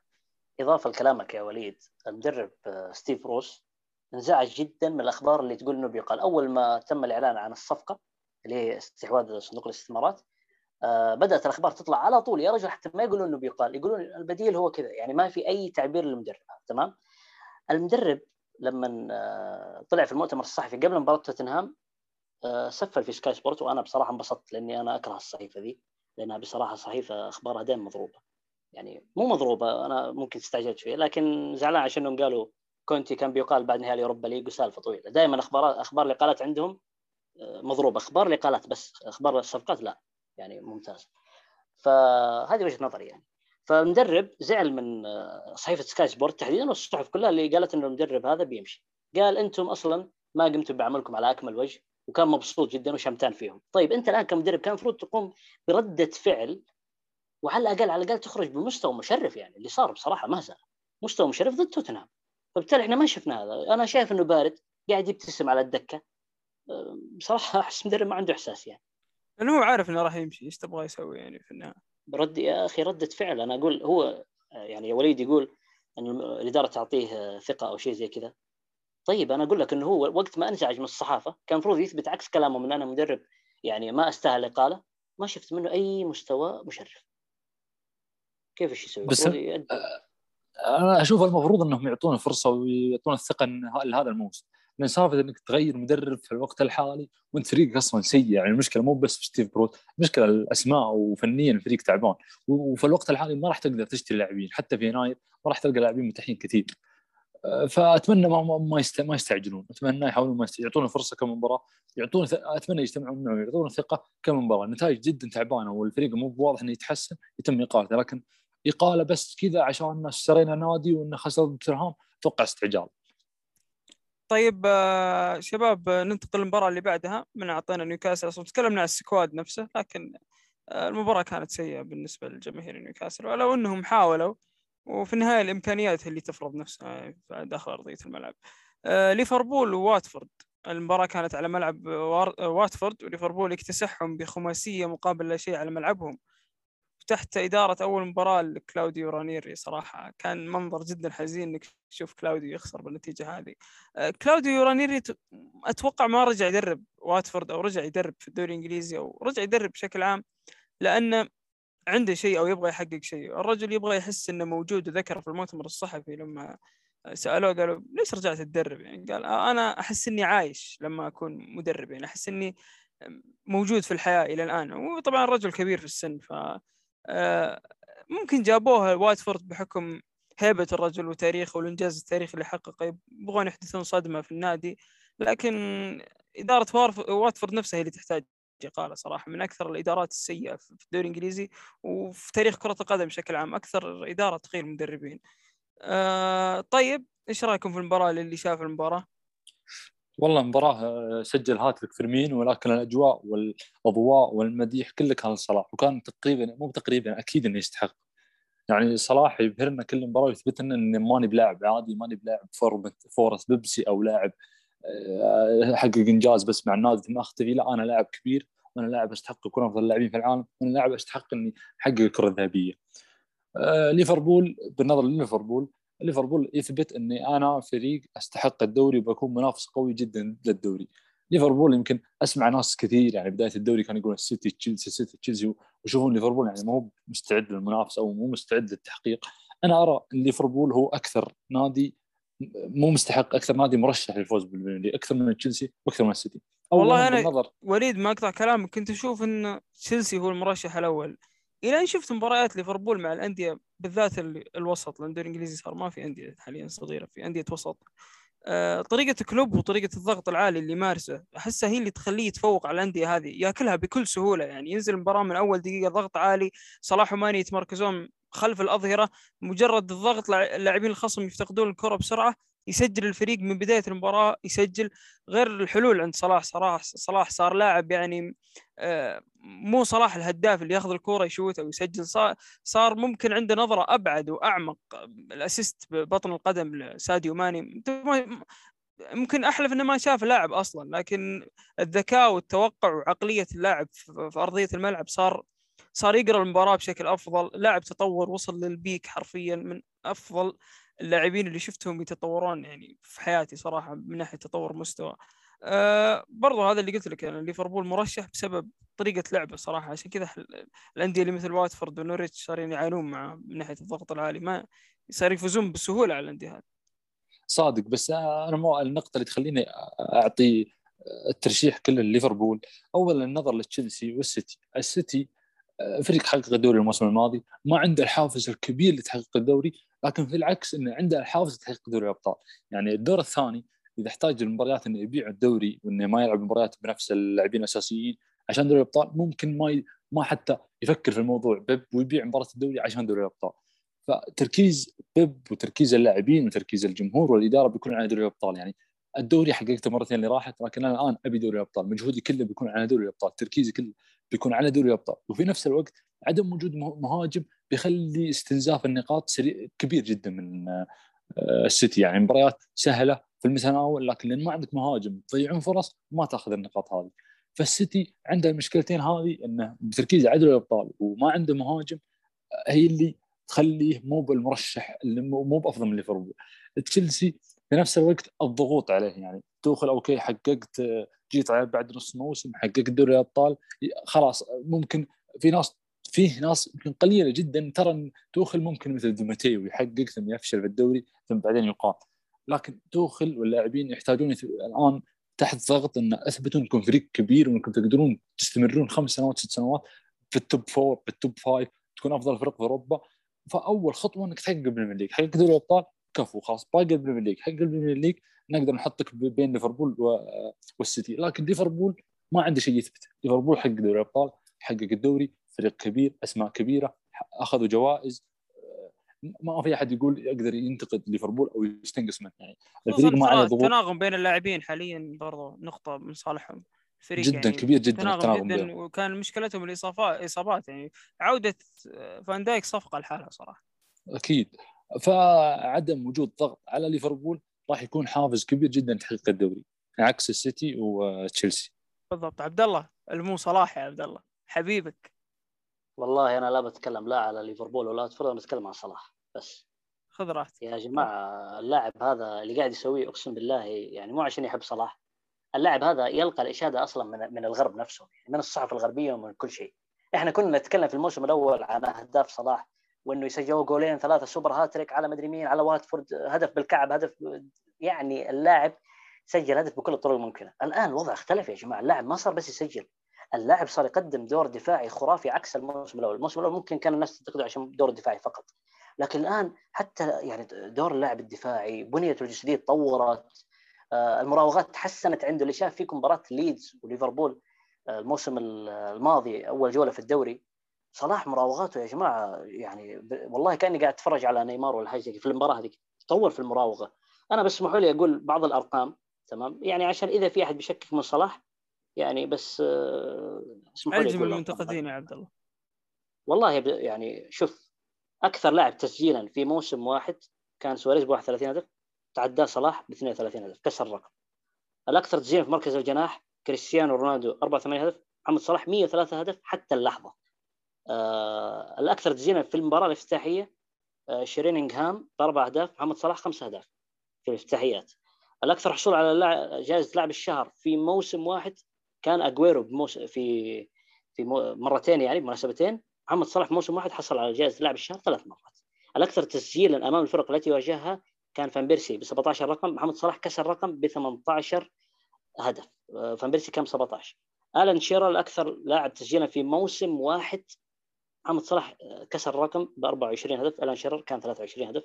أكثر لاعب أفريقي تسجيلا في موسم واحد دروجبا. حب يعني للأسف انكسر رقمه. آه، كان 29 هدف. محمد صلاح تجاوزه ب 32 هدف. هذه بعض الأرقام يا جماعة نتكلم عن عندي رقم زيادة تسمح لي؟ حق. الأفريقي. كسر آخر مباراة الرقم هذا. يعني أكثر. لاعب أفريقي سجل في ال Premier League بالضبط لا، لا، لا. ها هو أكثر لاعب أفريقي فعلا سجل في ال Premier League اي بس كسر في مباراة اللي راحت لا في رقم ج... رقم جديد وصار المباراة الأخيرة مباراة واتفورد كل مباراة قاعد يحطم ارقام سجل في ثمان مباريات متتالية في جميع المس- المسابقات المرة الأولى في مسيرته يعني محمد صلاح. سجل ثمانية ثمان في ثمان مباريات متتالية يعني. ولا مباراة ما سجل فيها خلال آخر ثمان مباريات. رقم جدا جميل. غير نضيف نتكلم عن أربع أربع مواسم يا أخواني. أربع مواسم هذه الأرقام تحطمت. وأنت تتكلم عن لاعب جناح. قاعد يكسر أرقام مهاجمين سترايكر زي دروجبا وفان بيرسي. فمش إنه تطبيل ولا شيء هذه الأرقام قدامك اللي يقول هذا تطبيل هذه الأرقام قدامك عذر الناس صار تطبيل. ومشارك هذا الأرقام. بال assist فعال في ال assist يعني المباراة الأخيرة من لا شيء سحب ثلاثة صنع هدف لماني المباراة الثانية المباراة هذه من لا شيء هدف مو طبيعي. إذا قفلت كل الحلول لليفربول يعطي الكرة صلاح ممكن assist أو هدف. وصل للمرحلة هذه. مرحلة فعليا عبد الله مرحلة ميسي مع برشلونة. لما يضيعون اللاعبين أشوفهم في الملعب أه وين صلاح؟ ما إحنا إحنا شوف مسيرة ميسي رونالدو ما حد يختلف إنها خرافية ما في لكن إحنا نتكلم في الوقت الحالي يا إخواني أفضل لاعب في العالم محمد صلاح وممكن بنزيما. ما يخرج على اثنين إحنا نتكلم في الوقت الحالي يا جماعة. مسيرة ما نتكلم. ميسي ورونالدو أنا من عشاق رونالدو وميسي لكن كمسيرة ما فيها كلام. يعني نتكلم عن أكثر من 10 سنين استمرارية خرافية. لكن نتكلم عن الوقت الحالي ما في أحد أفضل محمد صلاح يا إخواني. بمطلع الموسم الجديد. بالضبط. في رقم كسر ماني برضه وصل لمئوية الأهداف دخل مع صلاح ودروجبا قائمة اللاعبين الإفريقيين اللي يدخلون قائمة المئة.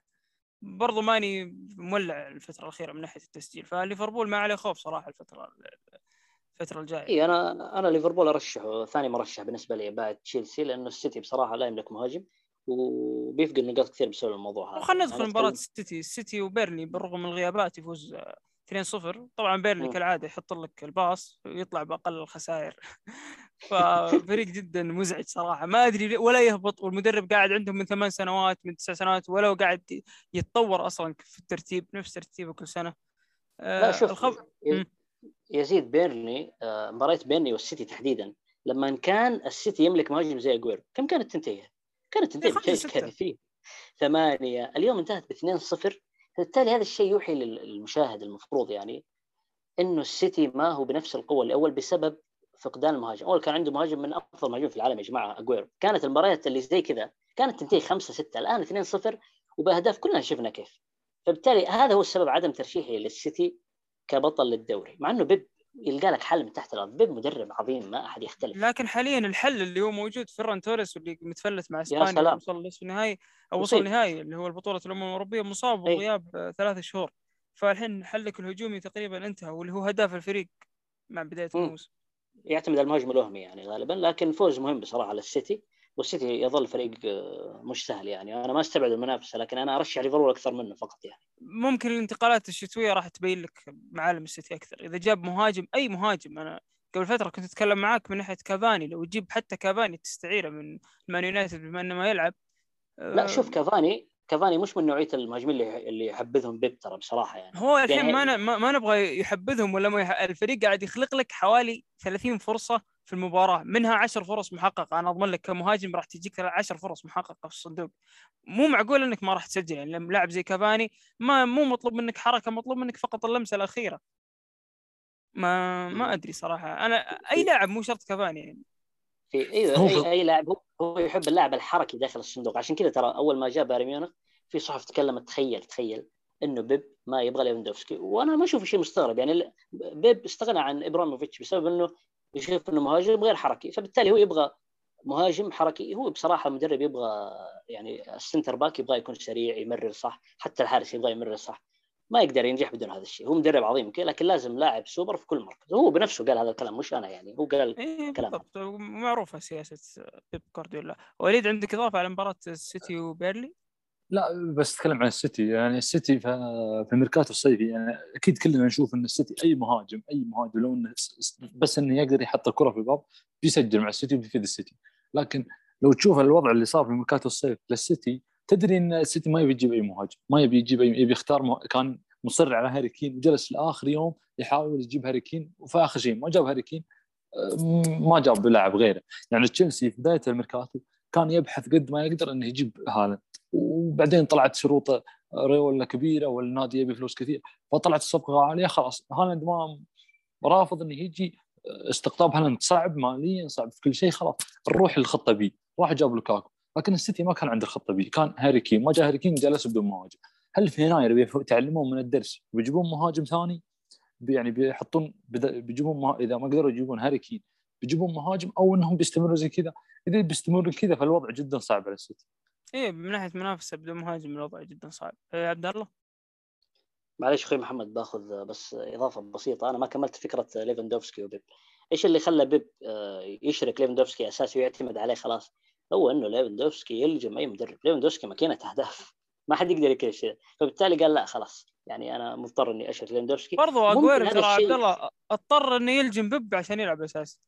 بالضبط بالضبط. مع إنه أجويرو يعتبر مهاجم حركي لكن آه، الآن أتوقع بعد ما ليفندوفسكي صار يلعب معه اساسي ممكن يتخلى عن الفكرة دي ويوظف لاعب زي هاري كين اللي ما يعتبر لاعب سريع أو لاعب حركي بشكل أفضل بحيث إنه يطلع خارج منطقة بس هاري كين يصنع ترى. فمن لاعب جماعي إيه. فبرضو إيه، إيه إيه. يبغاه بيب يعني بالضبط لأنه في موسم الماضي أتوقع كان من أكثر اللاعبين اللي صنعوا assist ات في الدوري آه. طب ندخل في أكثر- مباراة أكثر لاعب في توتنهام أكثر لاعب فعلا آه ندخل في مباراة تشيلسي وبرينتفورد أنا ما شفت المباراة صراحة بس توقعت قبل المباراه وغرتنا بتكون مباراة صعبة من ناحية تشيلسي وعلى ملعب برينتفورد الفريق هذا جدا صعب. خسر فاز على أرسنال وتعادل مع أفضل نادي حاليا في الدوري اللي هو ليفربول. فايش صار يا عبد الله من ناحية مباراة تشيلسي وبرينفورد؟ والله بالنسبة للمباراة أنا أستغرب من أول شيء مبروك للتشيلساوية يعني. لكن في ناس كثير تقول لك إنه يعني أنا شفت واحد للأسف هامور يعني يعتبر في تويتر كاتب تغريدة إنه توخل ما لقى حلول من بداية الدوري. يعني بصراحة شيء يا إخوان أنت الآن لو شفت مباراة تشيلسي وليفربول تشيلسي وليفربول ليفربول اللي هو أكثر نادي وأشرس نادي يعمل الضغط العالي في كل أوروبا تمام؟ تشيلسي الشوط الأول قبل الطرد كان حاشا ليفربول ممكن وليد شاف المباراة ويعرف هذا الشيء. كان حاشا ليفربول الضغط العالي حرفيا اللي هو أكثر فريق يضغط بكامل عناصر ما كان فيها أحد غايب. فبالتالي وتوخل كل المباريات اللي فاز فيها تشيلسي كان يستحق الفوز باستثناء برنتفورد وبرنتفورد يا جماعة فريق مش سهل. فريق مش سهل. الفريق آخر تسع مباريات سجل أكثر من 20 هدف. وفي أرض برنتفورد وبالزخم الجماهيري اللي غير طبيعي. تشيلسي مش إنه كان سيء. تشيلسي أول 65 دقيقة مسك اللعب لكن بعدها تراجع الفريق خاصة إنه خط الدفاع كامل مش خط الدفاع الأساسي. نتكلم عن كريستنسن مالانج سار وتشالوبا هذول مش الأساسيين. تياغو سيلفا كانوا غايبين. فبالتالي في مباريات كثير أنت تفوز فيها وأنت ما تستحق الفوز. في أبطال البريمير ليج شفناهم فازوا. بمباريات ما كانوا يستحقوا الفوز. هذا هو الدوري. أنت تفوز بمباريات ما تستحق الفوز. بصراحة وهذا الكلام قاله توخل. توخل قال إحنا اليوم ممكن برينتفورد يعني لو إنه ما عندنا مندي كان فاز برينتفورد. أو بمعناه الحرفي يعني هذا الشيء. إنه برينتفورد كان فريق آه، قدم مباراة كبيرة خاصة صرح آخر 20 دقيقة. صرح مدرب برينتفورد. وذكر إنه لو لو انعادت المباراة عشر مرات ما راح يفوز. بيفوز تشيلسي في مرة واللي هي فاز فيها والتسع مرات الباقيه راح يخسر. آه ما أدري عنه. وليد شفت المباراة ممكن؟ هل تصريح هذا صحيح ولا؟ آه، شفت المباراة أكيد بس بقول نقطة عن الكلام اللي قاله عبد الله يوم يتكلم عن انه في مغردين أو في هوامير في تويتر يتكلمون. أنا أشجع تشيلسي وعشر سنين وأكثر من عشر سنين وعارف عقلية جمهور تشيلسي. عقلية جمهور تشيلسي هي عقلية إبراهيموفيتش. مشجعين يعشقون شيء اسمه انتقاد مدربين يعشقون شيء اسمه إقالات خلاص تعودوا. أي خطأ ألوم المدرب. أي مشكلة ألوم المدرب. دروب عادي في مباراه يكون سيء لازم نلوم المدرب ونوجه يا أخي تشيلي واللي جلس أربع مباريات ملعب أساسي في بعض الجماهير ترى طالبوا باقاله آه، توخل. تغريدات جمهور تشيلسي وعقليتهم في موضوع المدربين ترى ترى غريبة جدا إنه لازم ننتقده دائما دائما المدرب هو الملام دائما المدرب هو اللي المفروض يقال. يعني مدرب توخل متصدر محقق دوري الأبطال ودوري آه، ومحقق دوري السوبر الأوروبي ومتصدر. وتنتقدها أشوف إنه تنتقده وتشوف إنه سيء وما تعامل المباراه صح. اشوفها مبالغة وكانوا قاسيين جدا يعني شفت تويتر وجلست وتكلمت في سبيسات كثيرة. كانوا قاسيين جدا على الفريق وعلى توخل بعد. حبيبي المباراه اسمح لي. تفضل تفضل معلش بعد أه، قل قل إيش عندك؟ عشان أكمل. أه والله أنا كنت جالس مع واحد يعتبر يعتبر هامور كنت أتفرج معاه مباراة توتنهام وتشيلسي تمام؟ الشوط الأول كان توتنهام ند لتشيلسي ما كان أفضل كان ند الند بسبب السيطرة على وسط الملعب. وبصراحه تشيلسي واجه مشاكل في الخروج بالكرة. طيب قلت له كان ينتقد توخل انتقاد يا رجل كأنه توخل هذا يعني ديبور.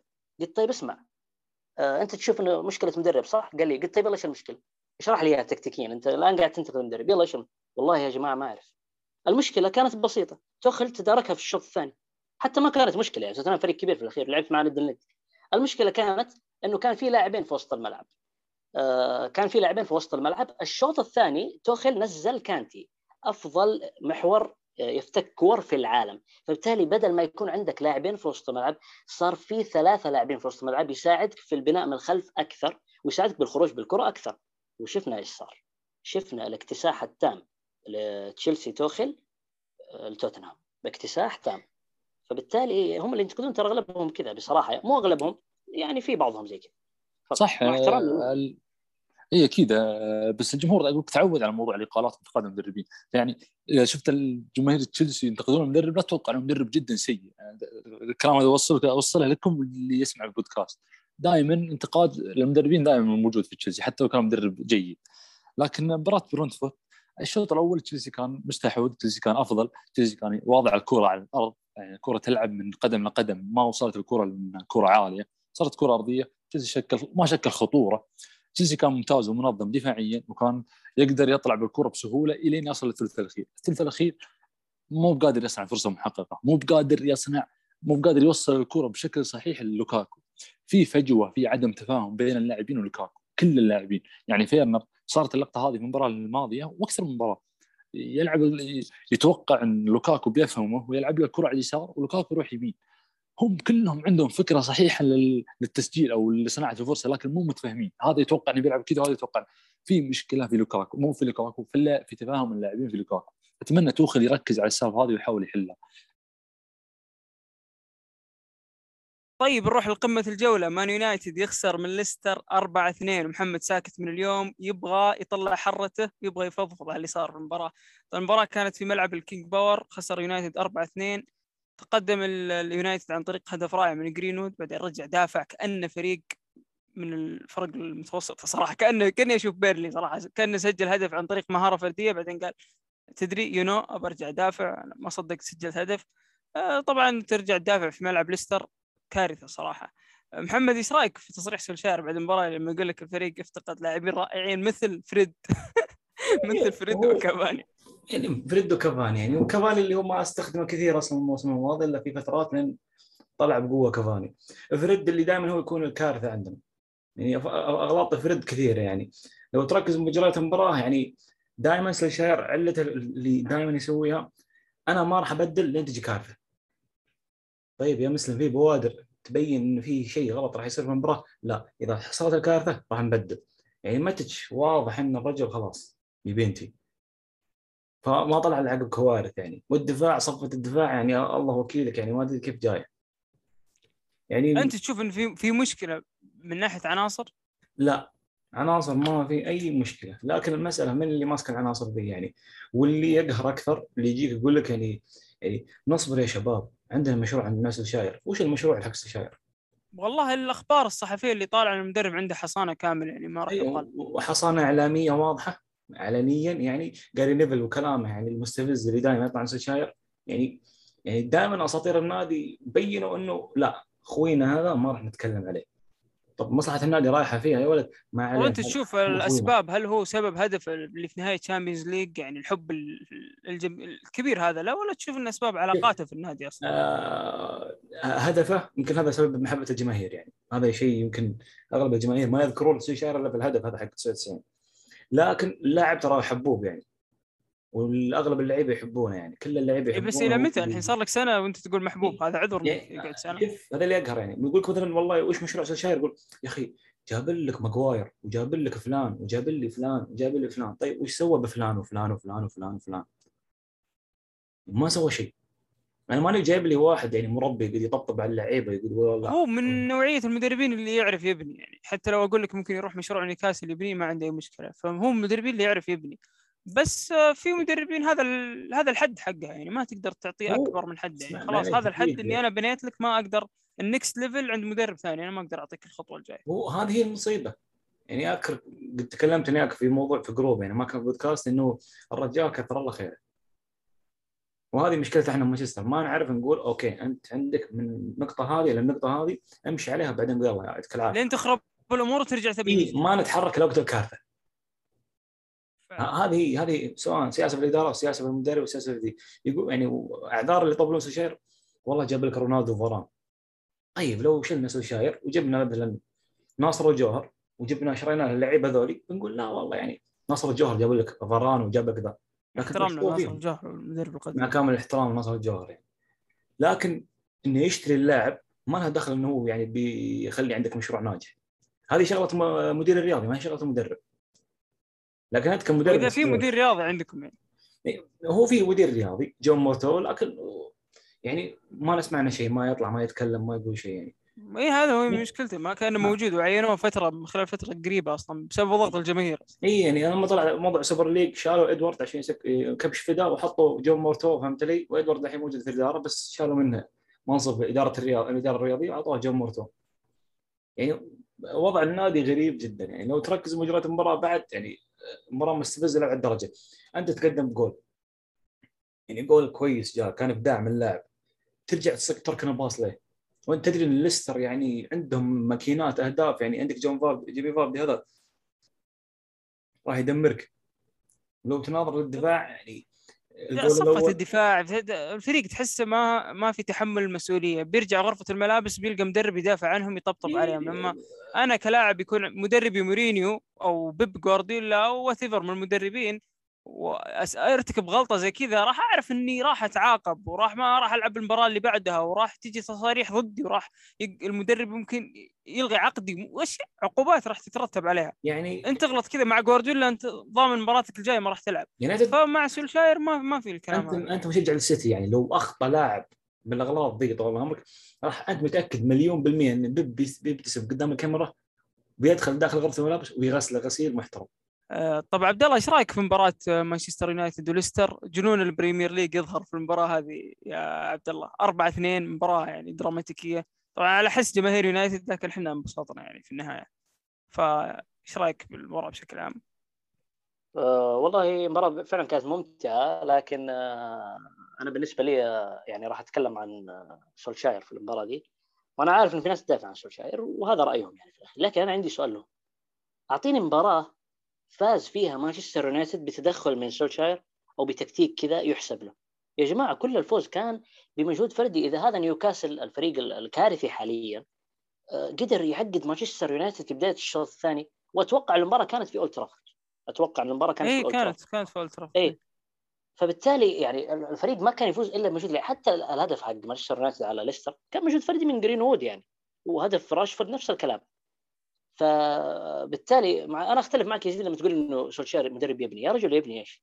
أنت قصدك على التحسن اللي صار في الفريق يعني؟ طب ما هو مين جاب عشان يتحسن الفريق؟ لا كان تحسن أتكلم عن عنصريا يعني كان الفريق شوي كان هو أيوه. الصفقات كان هو مشرف عليها فأتكلم يعني هو بس غير الجو يعني. العام في غرفة الملابس يعني أما من ناحية بناء ما أشوف بناء يعني بالضبط يعني هو أصلا ك- كانت فتراته مع مانشستر يونايتد كارثية لين ما جاء برونو وأنت عارف يعني برونو لما جاء كان له تأثير سحري على الفريق وعلى نتائج الفريق تمام؟ لكن سولشاير أنا أتوقع تكلمت عنها في حلقة سابقة إنه يا جماعة سولشاير يعني في في في حتة كذا قولة اخوان المصريين ذكي فيها.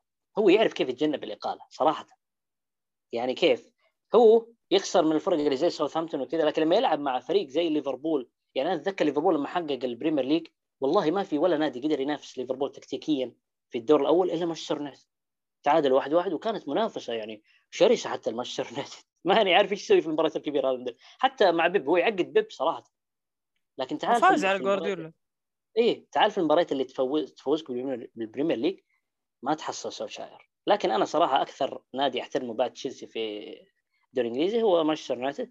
لكن أتمنى إن سولشاير يبقى لأنه بال squad ذا لو جاء كونتي أو زيدان والله ما بحلف بس ممكن يحققون Premier League بدون خسارة. خاصة كونتي لأنه يعرف ال Premier League يعني. ف hard luck لجماهير مانشستر يونايتد يعني لو لو جانا ستيف بروس أتوقع بيسوي معنا إنجاز.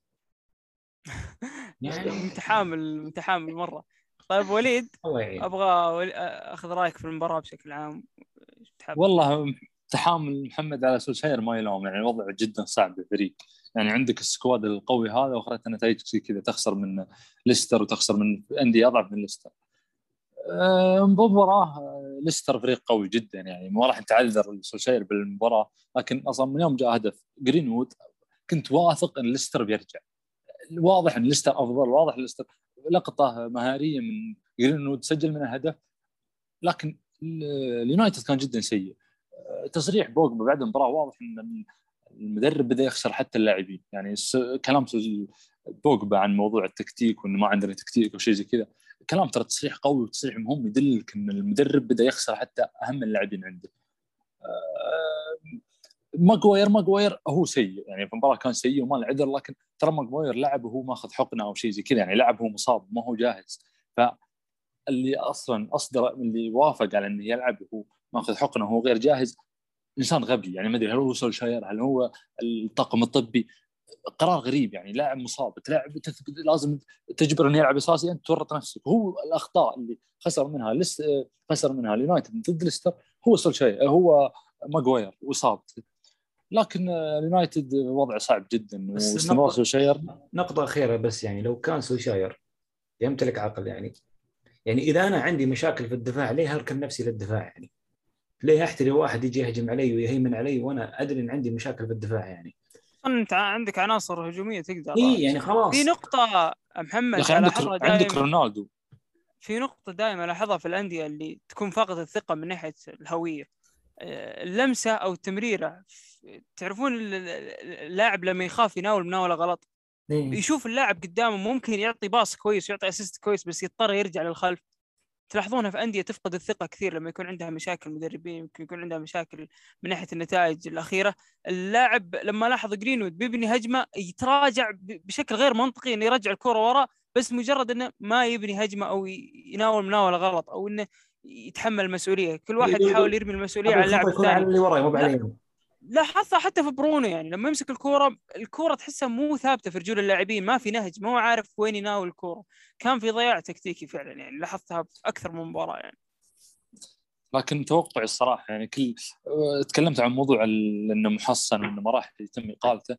بس لا تنسون إن ترى مورينيو وقبل إقالته كان موجود الكلام هذا إنه ما راح يقال وتمت إقالته. لا بس لكن أنا لا. وليد بس عشان ما أقاطعك وزي كذا يعني مورينيو كان عليه حرب إعلامية. من اساطير النادي جيل 92 لكن جيل 92 شفت تصريحاتهم عن سوشاير ال- اللي سوشاير يخطئ اللوم كله يجي على اللعيبة اللوم كله يجي على بوجبا يجي على أي لاعب. صادق صادق. لكن سوشاير ما حد يقرب منه يعني. ولا مرة تم انتقاده طيب. بس آه. أتوقع شوف أتوقع السيناريو اللي بيصير آه، سولشاير مهدد الاقاله كل ما يبيه المباراة القادمة ضد ليفربول بيقدم مباراة كبيرة وممكن يفوز وترجع نفس السيناريو كل سنة. يعني هذا اللي. عندنا آه هذه وخصوصا إن جدول مبارياته ممتاز يعني, يعني مباريات كبيرة. المباريات القادمه كلها يعني أتلانتا ثم ليفربول ثم توتنهام ثم أتلانتا ثم السيتي. ف يحب المباريات هو سولشاير دي يعني مباريات يقوى حظه يعني. طيب ترتيب الدوري بعد نهاية الجولة بحكم انتهينا بحديثنا عن الدوري الإنجليزي وأكثر دوري دائما نطول فيه. الدوريات الباقية ناخذها سلام سلام نظر ها؟ وناكل تهزيئات في, في, في تويتر. آه، تشيلسي متصدر الدوري ب 19 نقطة ليفربول تحته على طول مباشرة ب 18 نقطة مان سيتي 17 نقطة المركز الثالث.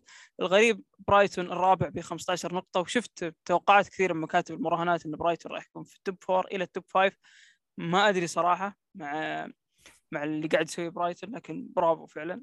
الخامس توتنهام بعد فوز اليوم ب 15 نقطة. طبعا من الخ... من الرابع إلى السابع السادس تقريبا ممكن في أي جولة يتغير الموضوع. يعني إلى الآن إحنا لعبنا ثمان جولات إلى الآن الموضوع مش واضح في الدوري الإنجليزي.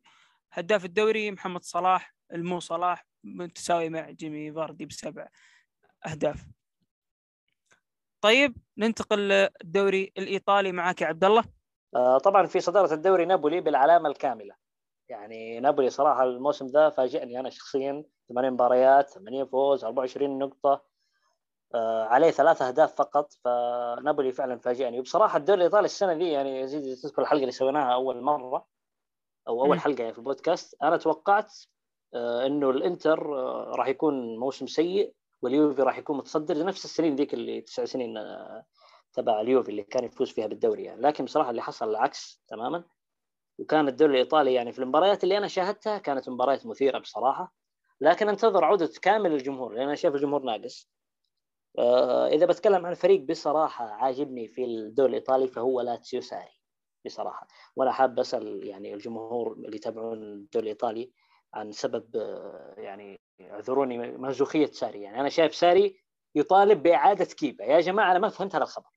يعني انت كيبا حرفيا أهانك في تشيلسي ونقول لك مضطر إنك أشركت وقتها عشان لاعب غالي وكذا. لكن تروح الحين تطلبه وهو في لا وأنت في لاتسيو وهو ما هو حولك؟ ما فهمت صراحة يعني. إلا إنه الفريق معليش على الشطحة الفريق صراحة جدا ممتع. برافو آه. فاز آخر مباراة 3-1 على الإنتر. بمباراه دراماتيكية صراحة فيها فعلا فيها بلنتيين فيها عدة أحداث يعني. إيه. وكانت مباراة ممتعة وبصراحه لاتسيو أنا جدا عاجبني زي ما قلت مع إنه في المركز الخامس لكن أتوقع إنه ينهي ضمن ال top four يعني. اللي فاجأني هو صعب اليوفي. السنة هذه في الدوري الإيطالي صراحة. اللي فاجأني صراحة هو اليوفي يعني مستوى سيء جدا نتائج سيئة. لكن أنا كتشيلسي متعود أنه والله دائما الفرق السيئة ما تستفيق إلا ضد تشيلسي. واللعيبة السيئة يا رجل ديمبلي هذا اللي في برشلونة في المستشفى من يوم ما عرف نفسي لما شاف أنه في مباراة ضد تشيلسي نزل وجاب هدفين. وهازارد نفس الكلام. مع ريال مدريد الموسم الماضي لعب واحدة من أفضل مبارياته يعني. كانت آه، تحركات اليوفي عبد الله نبغى نمر أفضل مباراة مباراة عشان نقدر نتكلم عن ناديين يعني. مثلا عندك القمة الحين اليوفي وروما. آه،. انتهت قبل شوي 1-0 لليوفي سجل الهدف آه، مويسكين ومويسكين مو مسكين آه، إيه. كيف المباراة معاكم؟ والله كانت يعني ال highlight لكن اليوفي بس نقطة عبد الله ثم بعدها ندخل في المباراة، اليوفي حاليا في حالة فوضى حاليا.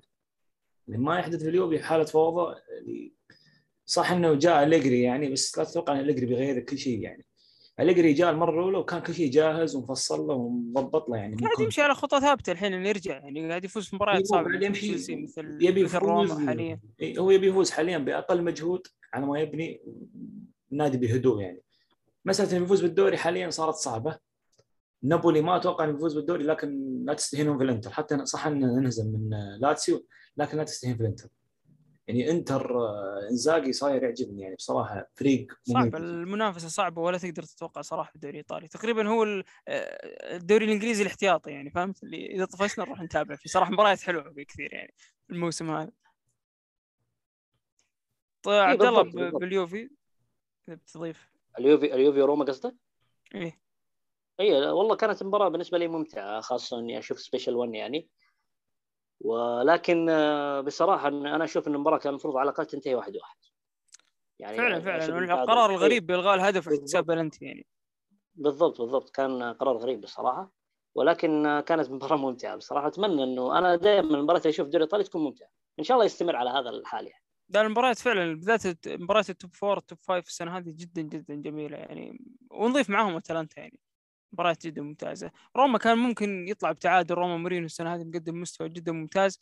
قاعد ينافس وهو مش مطلوب منه ينافس. يعني أنا أشوف روما لو يكون في ال top four السنة هذه إنجاز مو طبيعي أصلا. من ناحية يعني روما. أنا عجبني الصراحة تصريح إدارة روما يا يزيد آه، الجديده الأمريكية. أول ما جت والله قالوا كلام يعني من ذهب. كانت ال- الجماهير متحمسة زي حقين نيوكاسل اللي يحط لك مبابي وهالاند و50 مهاجم في الفريق. فقال أنا بالنسبة رئيس النادي قال اللي هو الأمريكي يعني والله ما أعرف إيش اسمه قال أنا أتمنى من جماهيرنا حاجة واحدة بس هي الصبر. قال إنه أنا أشوف يعني مطالبات غريبة بالنسبة لنادي روما يقول إحنا أمامنا عوائق جدا كبيرة فأنا أطالبهم بالصبر. وفعلا أنا شايف إنه المشروع قاعد يتقدم خطوة بخطوة وأتوقع له نجاح بصراحة لأن شفنا معالم. يعني أنا شايف معالم ال- خاصة إنه جلب مورينيو يعني.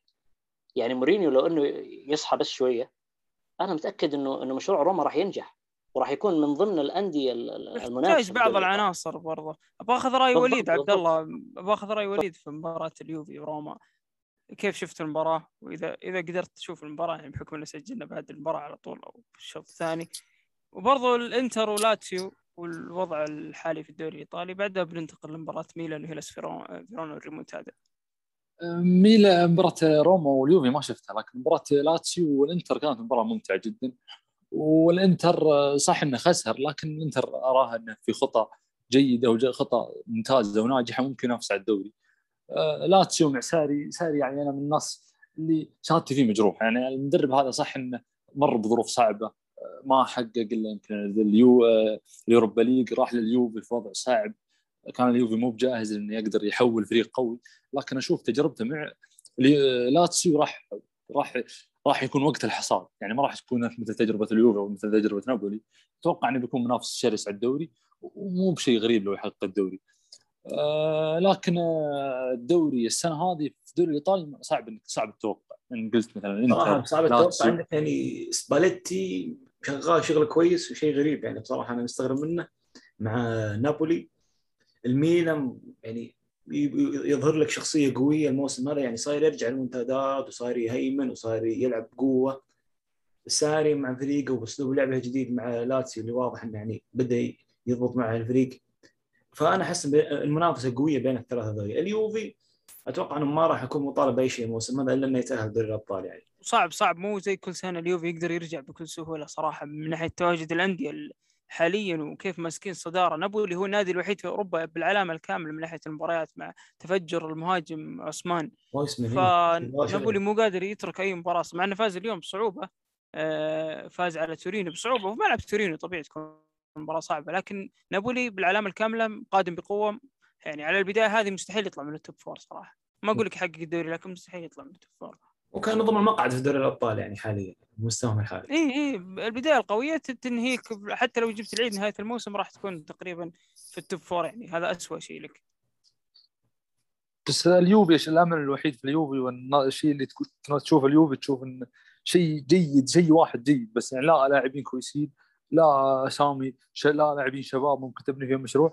وجود أليجري يعني وجود أليجري تضمن إن الفريق راح يتحسن راح تحسن النتائج راح يجيب راح اسماء يرجع جديدة. خلال سنة بال- بالكثير يعني. صح أكيد. ولا تنسى إنه بس بدأ يقدم ديبالا على إنه يكون هو الواجهة وراح يكون هو ال- هو كييزا اللي راح نبني عليهم وديبالا راح يصابه. فيعني النادي لسه يعني وضعهم في لخبطة إلى الآن يعني. ولا تنسى إن أليجري ما اشترى اللعيبة اللي هو يبيهم إلى الآن يعني. صح إن لوكاتيلي جاء؟ لكن لوكاتيلي كان مضمون إنه بيجي من قبل أليجري يعني. لكن لسه طيب يعني نروح آه، نروح للميلان آه، ثاني الدوري الإيطالي حاليا وأقرب نادي لنابولي من ناحية المستوى. آه، ريمونتادا رهيبه على هيلاس فيرونا يخسر 2-0 يرجع المباراه آه، لياو ما أدراك ما لياو يا شباب لياو جدا ممتاز. جيرو إضافة ممتازة من ناحية الروح يعني كأنه مولود في ميلانو يا رجل. شخصيته شخصيته قيادية وقوية. يعني ميلان صراحة لا خوف على الميلان من ناحية okay دوري أبطال أوروبا راحت عليه نقاط بظلم أنا أشوفها بالنسبة لي صراحة إنه أنظلم.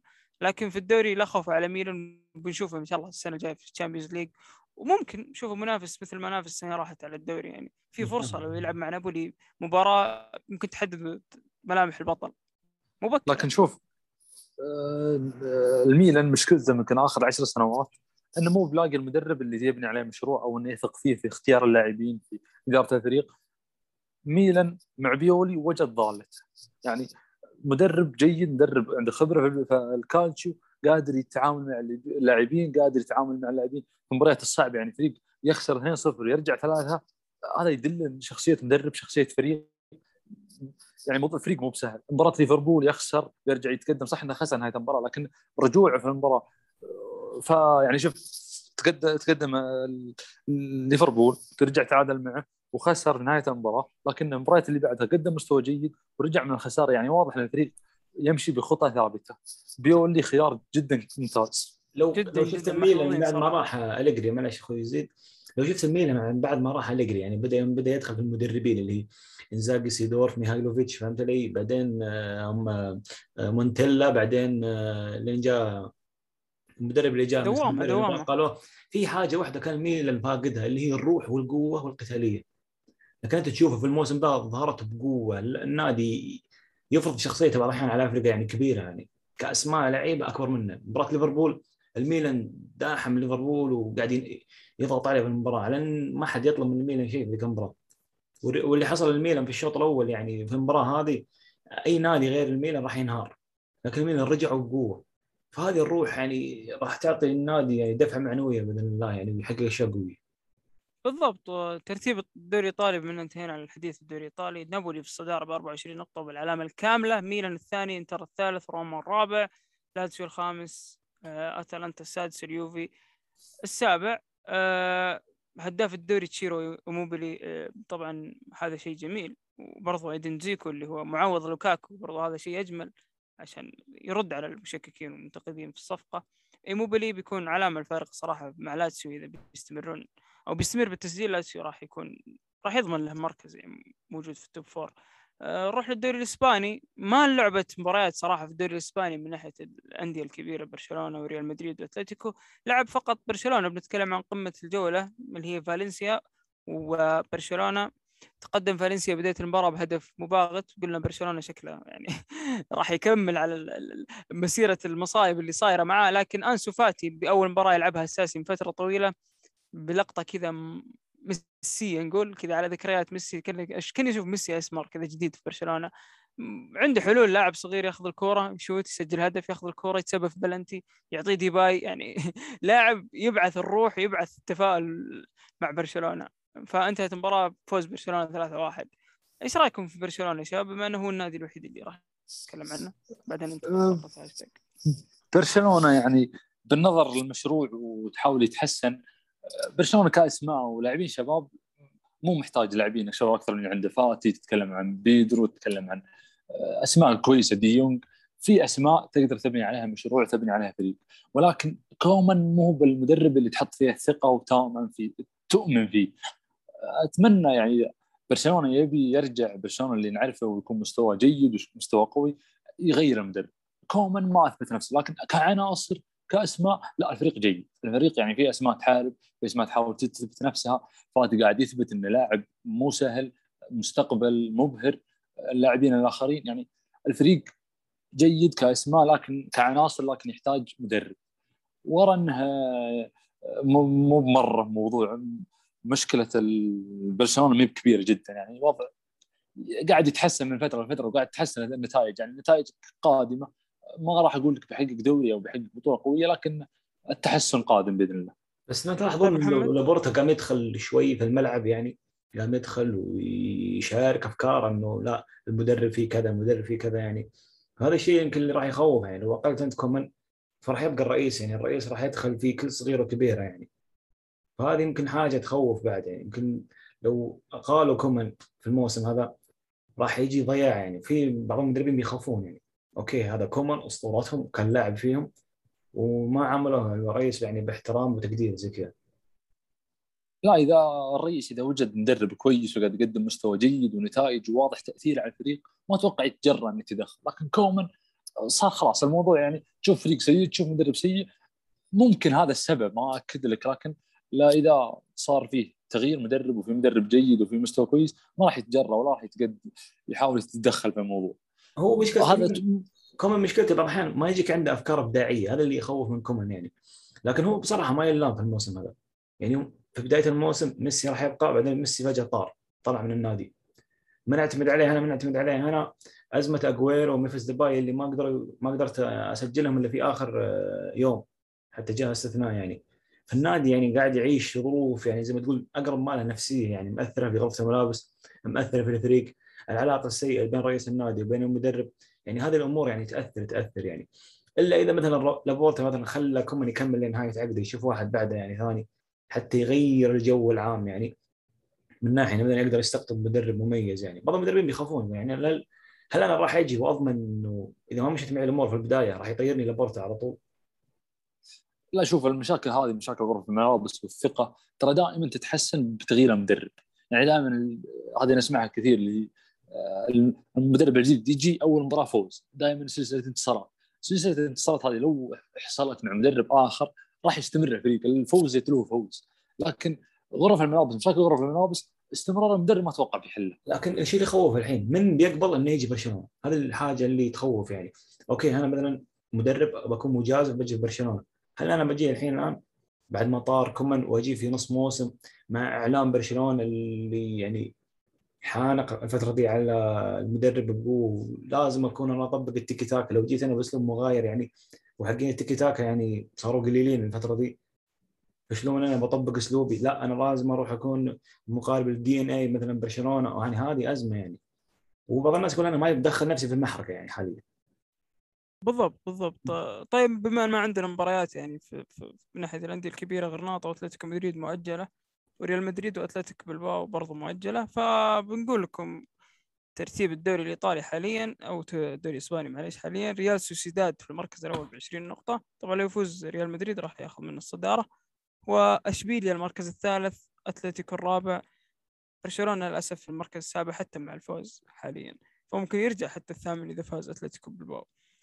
طيب إذا فاز على ريال مدريد مع إني ما أتوقع صراحة. كريم بنزيما هداف الدوري الإيطالي بتسع أهداف بعده على طول ميكيل اويارزابال بست أهداف فرق كبير صراحة من ناحية ال... من ناحية التهديف كريم بنزيما موسم يعني on fire مع المنتخب مع ال... بس معلش جديد هل أنت تتفق مع تصريح زيدان إنه. كريم بنزيما حاليا يستحق إن يكون صاحب الكرة الذهبية هذا الموسم؟ اي لا تتسرع لأنه بنجي فقرة الهاشتاج في سؤال عن آه. الكره الذهبية. آه بالنسبة لي كريم بنزيما يدخل في القائمه يعني بالنسبة لي من ال top 3 والله. يعني صراحة إذا بجاوبك جواب مختصر بعدين نتعمق في الموضوع. طبعا بما ندخل في الهاشتاج على طول وهذا كان حديثنا عن الدوري الإسباني للأسف ما في مباريات غير مباراة برشلونة من ناحية مباريات الأندية الكبيرة. ندخل في الهاشتاج ويعطيكم العافية صراحة كان في كم مشاركة في الهاشتاج ونبغى مشاركات أكثر يعني في الهاشتاج. طماعين يعني إحنا نستاهل. ف آه، ال- السؤال الأول متى تتوقعون نتائج استحواذ نيوكاسل تبين في النادي؟ محمد؟ آه، أتوقع إلى الآن ما راح يبين لك شيء مميز إلا يعني أتوقع أنا من وجهة نظري البوادر الجيدة مو بانه من مسك السكة يعني بدأ يمشي عليها من مو بالصيف آه، القادم الصيف اللي بعده. لأن النادي لسه والله سؤال. سؤال جميل أخونا عيسى صراحة. نتائج الاستحواذ بالنسبة لي ما راح تكون إذا كنت تقصد البطولات فمستحيل آه، تطلع بعد سنتين إلى ثلاث سنوات إلى ممكن أربع سنوات. حاليا المنافسة صعبة. حتى لو بتنافس أنت على البطولات ما تضمن تحققها صراحة. من ناحية الأندية الحين اللي كلها الموجودة ال top four صرفت وضحت بالغالي والنفيس عشان تحقق البطولة وإلى الآن ملامح الدوري مش واضحة. فحتى مع دخول نيوكاسل ما راح تضمن إنه يحقق شيء مع مع المنافسه ال- ال- ال- الكاسحه اللي في ال Premier League. ممكن اوروبيا بالنسبة له ممكن أسهل إنه يوصل نصف نهائي أوروبي أسهل من إنه ينافس في الدوري الإنجليزي. كان الفترة الحالية. فيا لا هذا ردي على سؤالك يعني. وليد؟ الموضوع الموضوع أشوفه صعب شوي يعني آه، نتكلم عن مشروع رياضي ما تحكم عليه بعد سنة بعد سنتين. يمكن بعد أشوف بعد ثلاث بعد ثلاث سنوات إذا صار الفريق بيد مدرب جيد squad ممتاز أسامي شابة تقدر تقدم خمس مو- مواسم زيادة ومركزك في ال top 8 ما راح أقول ال top 6 أو ال top 4 أشوف بعد ثلاث سنوات نيوكاسل تحت قيادة مدرب كويس نتائج كويسة مستوى جيد استدامة في المستوى أسامي ممتازة مركز جيد. لكن ما راح نستعجل برضو ذكرناها توها- في فقرتنا يمكن نتكلم عن نيوكاسل. إيه آه، السؤال الثاني من محمد آه، كاتب بالانتظار يعني يعطيك العافية إنك تنتظر حلقاتنا. ما, ما نعرف إلى الآن ما نعرف نرد على المدح يعني كل يجينا انتقادات فأول مدحه يعني جهزوا أنفسكم يعني إن شاء الله في مدح الحلقات الجاية. سولشاير مقدم مستوى ونتائج مش حلوة هل تحسون إن إدارة مانشستر يأست من موضوع اقاله المدربين عشان كذا صابرين عليه؟ أتوقع ذكرنا النقطة إن يونايتد ما يبغون يقيلوا المدرب بدون مشروع جديد. حتى لدرجة أنه مرتاح ما سمع أي موضوع إقالة تجاه ما أسمع أي موضوع إقالة تجاهه والإعلام هادئ. عندك سؤال والناس مفصل لك. يعني. مع أنه جاوبنا شوي على نص السؤال بس ممكن إذا عندك نقطة تضيفها يعني وك- كان هو الكلام واضح عنه يعني. هو حتى وصل لمرحلة من كثر ما هو ضامن إنه هو يعني صرف تصريحات غبية. يعني حتى يبين لك إن أنا ترى وضعي طبيعي وأموري طبيعية أنا قاعد أصرح لك تصريحات تنرفزك أنت بعد. استفزازية أكثر خلينا نقول. يا الله يعينه نادي في حالة فوضى دائما. وليد بتضيف شيء على موضوع سولشاير سولشاير آه، نفس الفكرة اللي قلتها أنت انه ما راح فكرة الاقاله الدائمة ما راح شافوا انها ما راح تفيد فبيستمرون عليه. لكن في نفس الوقت الدعم الإعلامي ومن مثل ما قال محمد اللاعبين القدامى للفريق الكل داعم من سولشاير حتى بعض اللاعبين داعمين لهم حتى مع سوء النتائج في جمهور داعم له فوضعه غريب. ما هو بعد فصلنا في وضع سولشاير صراحة. طيب آه، السؤال الثالث اللي تو جبنا طاري بنزيما وسالني محمد عن البلندور يقول رأيكم بمعايير الكرة الذهبية وهل فقدت قيمتها ومصداقيتها؟ من بدر السؤال يعطيك العافية بدر. برضو سأل سؤال آخر يقول مين تشوفون يستحق الكرة الذهبية؟ تراكم أفضل بودكاست بالعالم. مجاملة واضحة وصريحة بالعالم لا يعني المفروض بالمجرة كاملة بس يعطيك العافية. يعني. معايير الكرة الذهبية محمد؟ أنا والله شفت حلقة حلوة؟ يعني تكلم عنها محمد عواد هل ما بعد حقبة ميسي راح ترجع كرة ذهبية زي ما كانت؟ يعني إنه اللاعب فيها إذا إنصاف وعدل يعني إذا مثلا لاعب بدع في بطولة مثلا أخذ كأس العالم أو أخذ دوري أبطال بطولة أو جائزه البلندور ما راح تطلع من الفريق اللي فايز لكن آه،. معاييرها يعني دائما عليها اختلاف لكن إذا سألت آه، بأي حق أنها تكون صحيفة يعني مثل فرانس فوتبول هي المسؤولة يعني ومن هنا الصحيفه راح تركز على اللي يجيب لها مبيعات يعني فراح تروح للي شركات شغالة معه. الموضوع هي أشياء من تحت الطاولة أيادي خفية إحنا ما ما ندري عنها. بأي حق إنها تمسك الموضوع صحيفه يعني أو مدربين أندية. وطريقه التصويت بعد يعني غريبة شوي يعني إذا كان فيها تصويت يعني ما أدري عن النظام هل هي نظام زي نظام الفيفا يعني زي ما كان لما وقت الإندماج. لكن برضه محمد يعني الم- الموضوع المفروض إنه موضوع فني يعني تكون عندك لجنة مدربين مثلا نقول مدربين معتزلين مثل آه، مارتشيلو ليبي ولا فابيو كابيلو ومدربين. معتزلين ممكن يوضعوا لك معايير فنية دقيقة يعني مو شرط اللاعب في النهاية هي بطولة فردية مش بطولة جماعية. لو إن شاء الله تحقق كأس العالم مع اليورو مع الدوري الإسباني مع الدوري الإيطالي ومع ال Super League اللي ما تأسس لو تحقق أي بطولة. أنا أتكلم عن تأثيرك الفني داخل أرضية الملعب. تستحق إنك تكون مرشح أو لا فقط. أتكلم عن تأثير تأثيرك الجماعي. ع- ممكن لاعب ممتاز وجيد المنظومة تخدمه ويبدأ يحقق بطولات ويطلع هو للواجهة يعني. فبالنسبة لي البطولة المفروض تستكشف الجائزة تستكشف لنا لاعبين تطلع لنا لاعبين تنصف لاعبين بعيده عنهم الأضواء لأن هذا الجائزة فنية وليست إعلامية. إذا أنت بترشح ميسي كلنا الأضواء موجودة على ميسي أنت ما جبت شيء جديد يعني. ما نقول أظلمه بس أنت يعني ميسي نص موسم كارثي مع برشلونة عشان الكوبا أمريكا. آه، يطلع على طول المرشح الأول هو حاليا المرشح الأول لأن نلعب على بعض يعني. أيوه وليد؟ معايير الكرة الذهبية غريبة جدا ومي بواضحة وما في أحد يقول يجزم إن هذا المعيار وهذه الطريقة. كل نقول أوه المعيار البطولات فجأة يعطون جائزه لاعب ما حقق يعني ما في ما في معيار محدد. وهل هو صدق ما في؟ إحنا مو بواضح لنا شيء. يعني النظرة الضبابية ما ما ندري هل هم بطولات هل هم مستوى فردي هل هم أرقام. ما في شيء غريب. أتوقع إن الكرة الذهبية بتضعف مع الوقت. The Best بدأت تأخذ الأجواء وبدأت الناس تشوف إن The Best دائما منصفة يعني اللي يحقق The Best ما في أحد يختلف عليه. ف لكن The Best أوروبية أكثر هنا المشكلة. هو أفضل اللاعبين في مم- ممكن بس أتوقع الكرة الذهبية بدأت تضعف. الناس دائما كل سنة يصير نقاش إن الجائزه مو مقنعة يعطى الغير مقنع فما أدري هل تتوقعون إن الكرة الذهبية يرفعها جورجينيو؟ مو بتتمنون تتوقعون؟ بالنسبة لي لا. أو أتمنى إنه يكون لا.